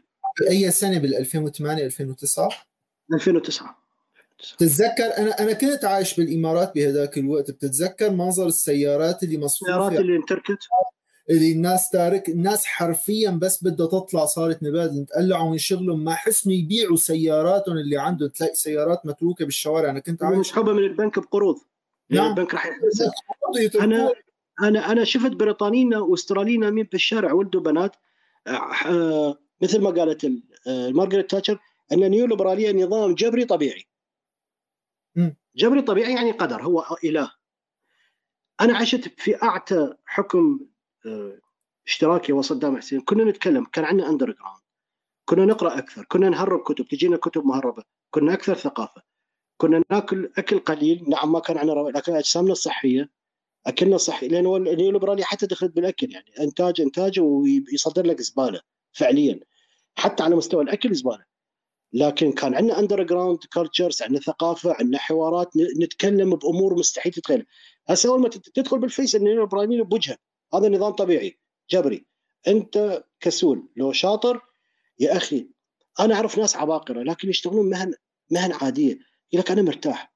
أنا مش مجبور أشتغل 16 ساعة باليوم وادمن كوفي وادمن خمور وما نام وما أشوف أطفالي وإذا تزوجت إيطاليا هاي عندك مثال ديفيد. ده تنقرض جمهوريات البلقان الثلاثة إستونيا ولاتفيا فعليا ديكيت أنت تضمحل أخويا.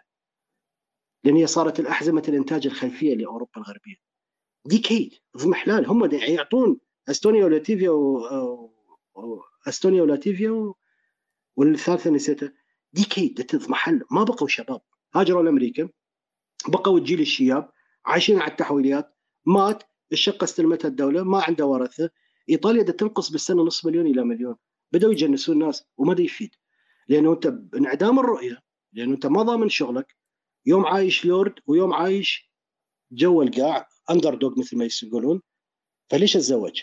بدات تخلخل حتى بالنسيج الاجتماعي إنه أنا ليش دا أتكاثر؟ وأنا ليش دا أخلف؟ أنا ليش دا أستمر؟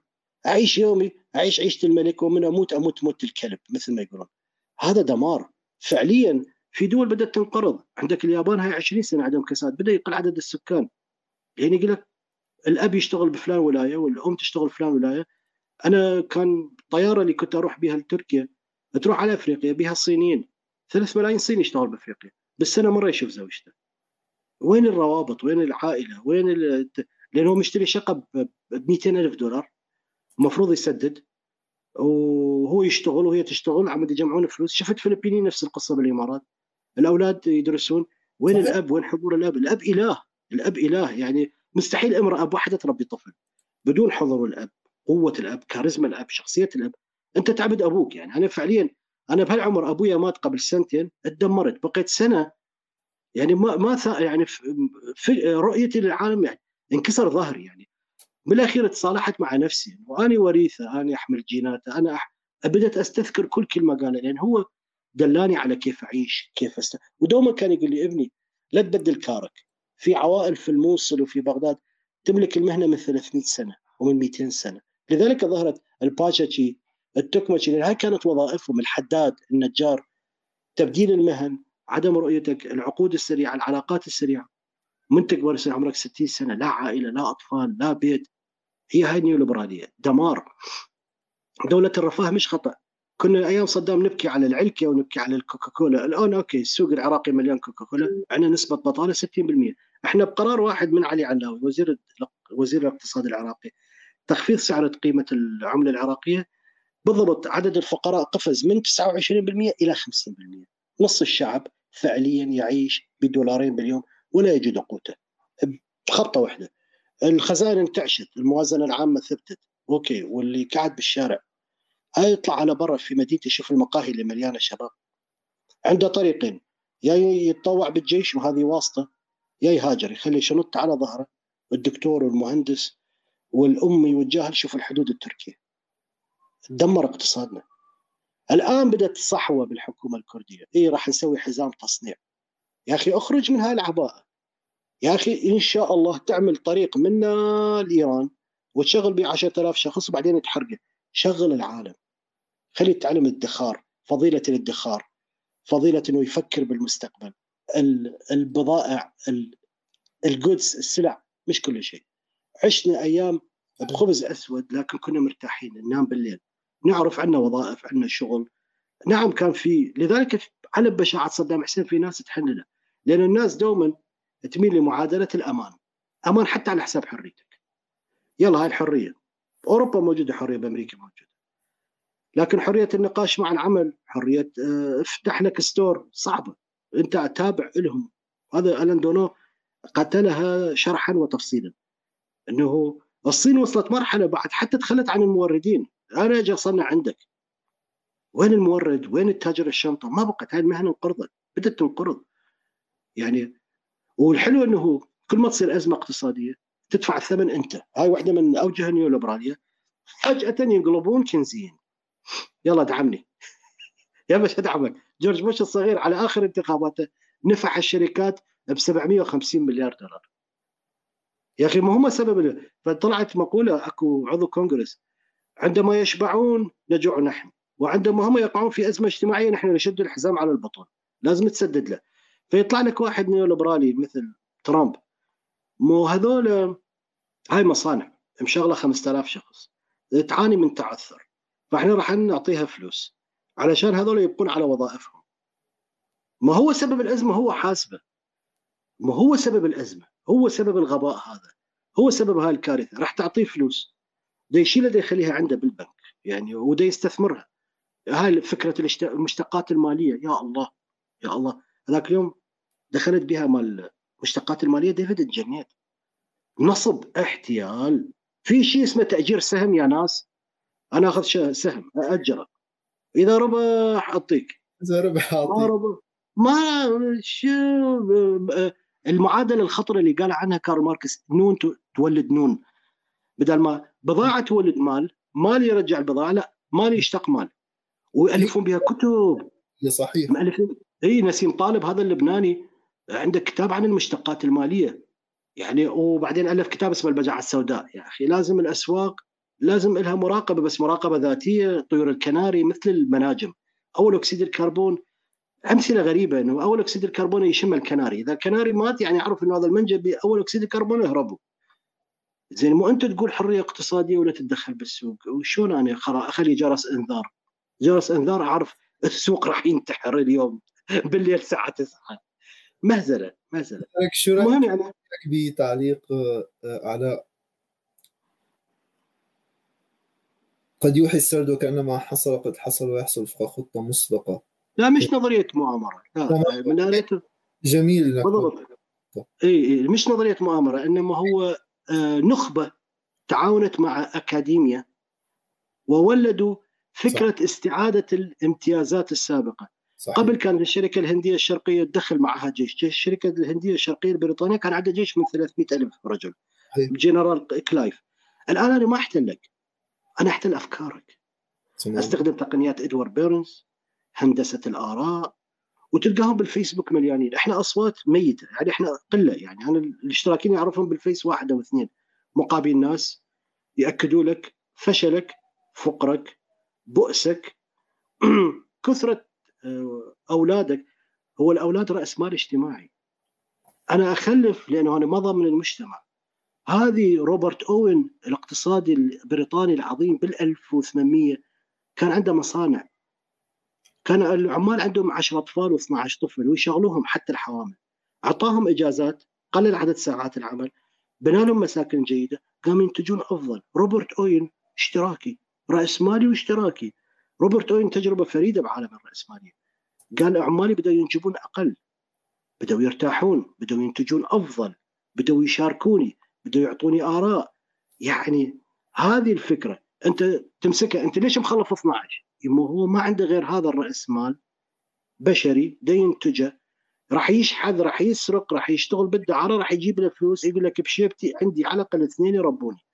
لكن في دولة تعتني بي تحترم شيبته تحترم كبره تحترم نضاله إنه 30 سنة اشتغل بمهنة وقدم للدولة. نكرمه لا.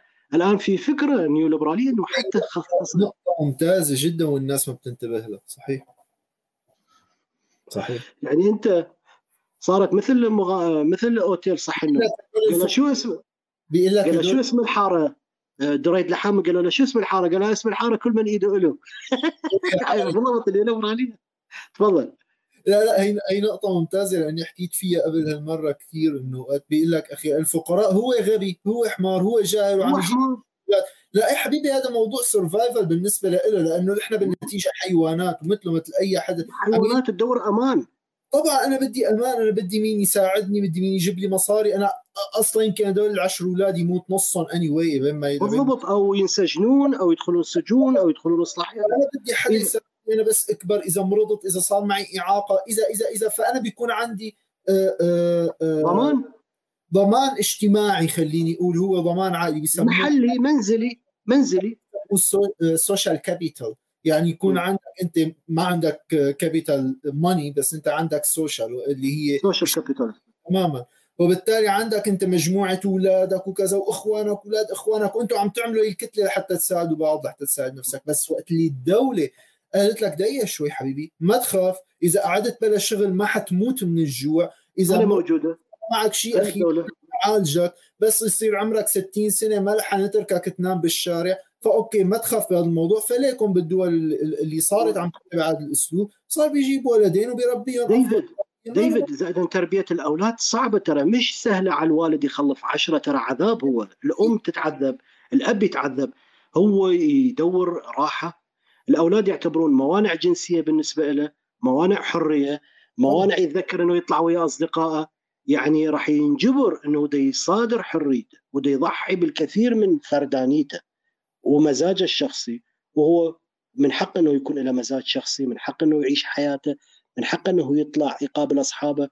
يطلع يروح البار بالأسبوع مرة يشرب له بيك بيكين لكن إذا عنده عشر أطفال صادر حريته لكن هو مجبور. لأن هو اللي قال عليه هانس هوبا فكرة التفضيل الزمني المرتفع. هذا موجود و... وسريع وراح يكبر بسرعة والشارع يربي الإنسان وإذا ما علمتك المدرسة تعلمك الحياة راح يشحذ يبوق يسرق. وأنا شفت نماذج كثيرة من حولي في ناس أصدقاء بابا أولادهم تخلوا عنهم سافروا عراقيين صاروا UN. فاللي ربوه منو ربته؟ أخته ربته. انعمى آخر عمره. أه تعب آخر. تزوج زوجة ثانية لأن الزوجة الأولى ماتت أو مريضة. حتى تعدد الزوجات لن يعتبر ضمان إنه هو capitalism على فكرة رأس مال. هي كلمه capitalism جاية من القطعان قطعان البقر. فهو عنده ناس كاسبهم بعقد زواج بعقد بنوة يضمنوا له حياته. حتى لو طلع نسبة 2% يعيشوا هذا بالنسبة له أنا أعرف امرأتين تركوا زواج واثنيناتهم أساتذة bacteriology عظيمات أمهم صار لها 30 سنة عندها سكتة دماغية عبارة عن جثة ما تزوجوا ما عمره مخطى ال 50 ويغسلوها ينظفوها لأن هاي أمهم متربين إنه هي تعبت عليهم وهم يتعبون عليها. نماذج جميلة جدا بس لكن بغير دول اللي هي تقريبا وصلت للل level العالي للليبرالية النيو ليبرالية. وين وصلت؟ تفككات اجتماعية جريمة. وهم بدأوا يحصنون نفسهم. هذا ديفيد هارفي يتكلم عن ال compound. دوما تشوف الإعلانات بمصر. compound عيش حياتك. compound محصن. موجوده الآن بكردستان. هذا في اليوم نحكي عن المدن المتمرده راح ندوخ بجمال ديفيد هارفي. compound عليه حرس. بداخله ماركتات داخله مسابح داخله جيم. أنت مفصول عن العالم. صحيح. لا شعوريا وشعوريا.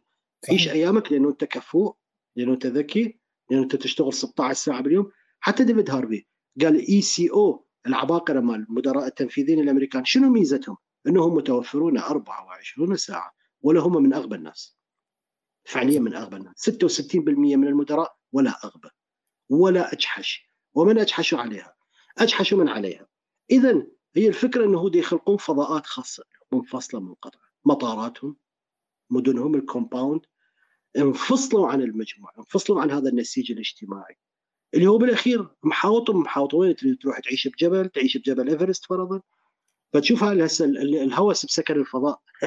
نفس فيلم مال مات دايمون ال Elysium ما أدري ال Elysium إنه يعيشون بال orbit. يعني هذا التخيل العملاق اللي وصلوا له يعني.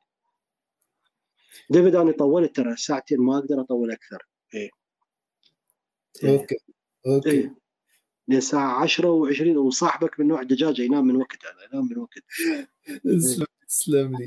آه بس خليني خليني أعقب. Okay فإذا هي وصلك الجواب يا سام ما حي... ما حيكون في مشاركات بما أنه طولنا كثير إحنا كان يفترض آه ممكن يكون ساعة ولا ساعه على الأسبوع الجاي. إيه، على الأسبوع الجاي إن شاء الله أنا شوفوا أصدقائي أنا أنا بنبسط وقت بيكون في يعني هلا هلا موجود معنا عدد الأصدقاء. أنا بكون سعيد وقت بنحس إنه فينا نحكي كثير بهذا الموضوع يكون في مشاركات.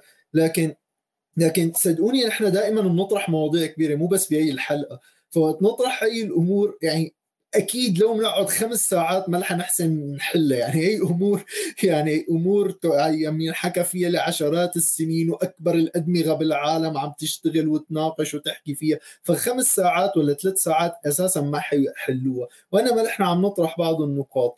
أه، رح أعقب كمان ختاما أه، قبل ما قبل ما أسكر على أه ليبرالي مصري ليبرالي مصري مشان بما أنك أنت طرحت أكثر من نقطة بس مثل ما حكينا قبل شوي صديقي ليبرالي مصري عم يقول هون إنه نحن عم نحكي على وين ال comment؟ الموضوع الموضوع عزيزي شوف في في نوع من المغالطة. حتى أيام كارل ماركس كارل ماركس قال لك وهذا مو موضوعنا هلأ وبتمنى نحكي فيه أكيد بحلقات ثانية كارل ماركس قال لك أخي أنا فهمان ليش في راسماليه هي حتميه تاريخية وصلنا لها لهلأ أنا فهمان ليش هي موجودة؟ مفيدة مفيدة. وأنا فهمان ليش هي ما رح تستمر. هي هي نقطه تولد أزماتها بشكل دوري. مثل ما كانوا يقولوا التعبير أذكر ما عاد أذكر إذا قاري لبخارين ولا لمين إنه هي مثل المحرك اللي عم يشتغل من دون زيت داخله فهو رح يقتل نفسه بنفسه. فإنه أنت فهماني ليش موجودة. النيو ليبراليه اللي نحن عم نحكي عنها اليوم وإذا بتقرأ الكتاب اللي نحن عم نناقشه اليوم سألوا الاصدقاء اسم الكتاب اسم الكتاب موجود تحت على الشريط آه لديفيد هارفي الليبرالية الجديدة. آه وقت تقرا هذا الكتاب. الزلمة عم يقول لك هي بلشت هيك وصار هيك والاجتماع اللي صار اللي كان مشارك فيه كارل بوبر وبعدين صار كذا وبال70 وبال79 وكل القصص التاريخية. فهمان القصة كيف صارت لكن نحن اللي عم نناقش إنه هل لازم نضل هيك ولا لازم نغير؟ وإذا نعدل عليها. تماما الموضوع مو إنه أخي إذا هي ما مزبوطه معناتها بنرجع مثلا اللينينيه الأمر ابدا مو هيك. الأمر إنه في عندنا هذا الوضع عم نشوف فيه هي المشاكل هي المشاكل هل بإمكاننا نتجاوزها؟ نطلع بمنظومة تحل لنا هي الثغرات. طيب شو يعني ما نحن بشر وهي كلها منظومات نحن عم نخترع السياسية والاقتصادية وكذا. ففينا نضل عم نطور الأمر. ابدا مو إنه أنا بدي أترك المسيحية وروح على الإسلام أو أترك الإسلام وروح على البوذية. الأمر ابدا مو هيك. الأمر إنه نحن بدنا عم نشوف كيف فينا نطور آآ آآ نظام يكون أفضل ديالكتيكيه ديالكتيك فكرة ونقيضها. بالضبط بالضبط. والفرق طبعا عن الديالكتية الماركسيه انه إحنا ما عم نقول في حتمية تاريخية لا حنوصل له إنما نحن بدنا نضل عم نطور الموضوع. وبما إنه بالتعقيدات اللي بنعرفها اليوم بالوضع الكوزموبوليتان اللي عايشين فيه وترابط العالم كله الموضوع صار أعقد بكثير بكثير من قبل ما كان حتى ب 50 سنه وكذا فهي بس هذا الموضوع. مو موضوع إنه ديفيد عنده شيء بين إيديه حيقول لك خلينا بكرة نقلب على الرأسمالية ونصير كذا ولا زيرك. الموضوع إنما نفكر فيه ونناقشه شوي شوي. فأنا جدا سعيد بكل المداخلات و... وكل سعيد. مشكلتي اللينينية صديقي هلا مو موضوع نحكي باللينينية بتمنى حنعمل أكيد حلقة مع زيرك بنحكي على كل هدول التفاصيل وحكون جدا سعيد فيهم هدول الحلقات لأنه قليل كثير أساسا حدا يحكي بالبي هي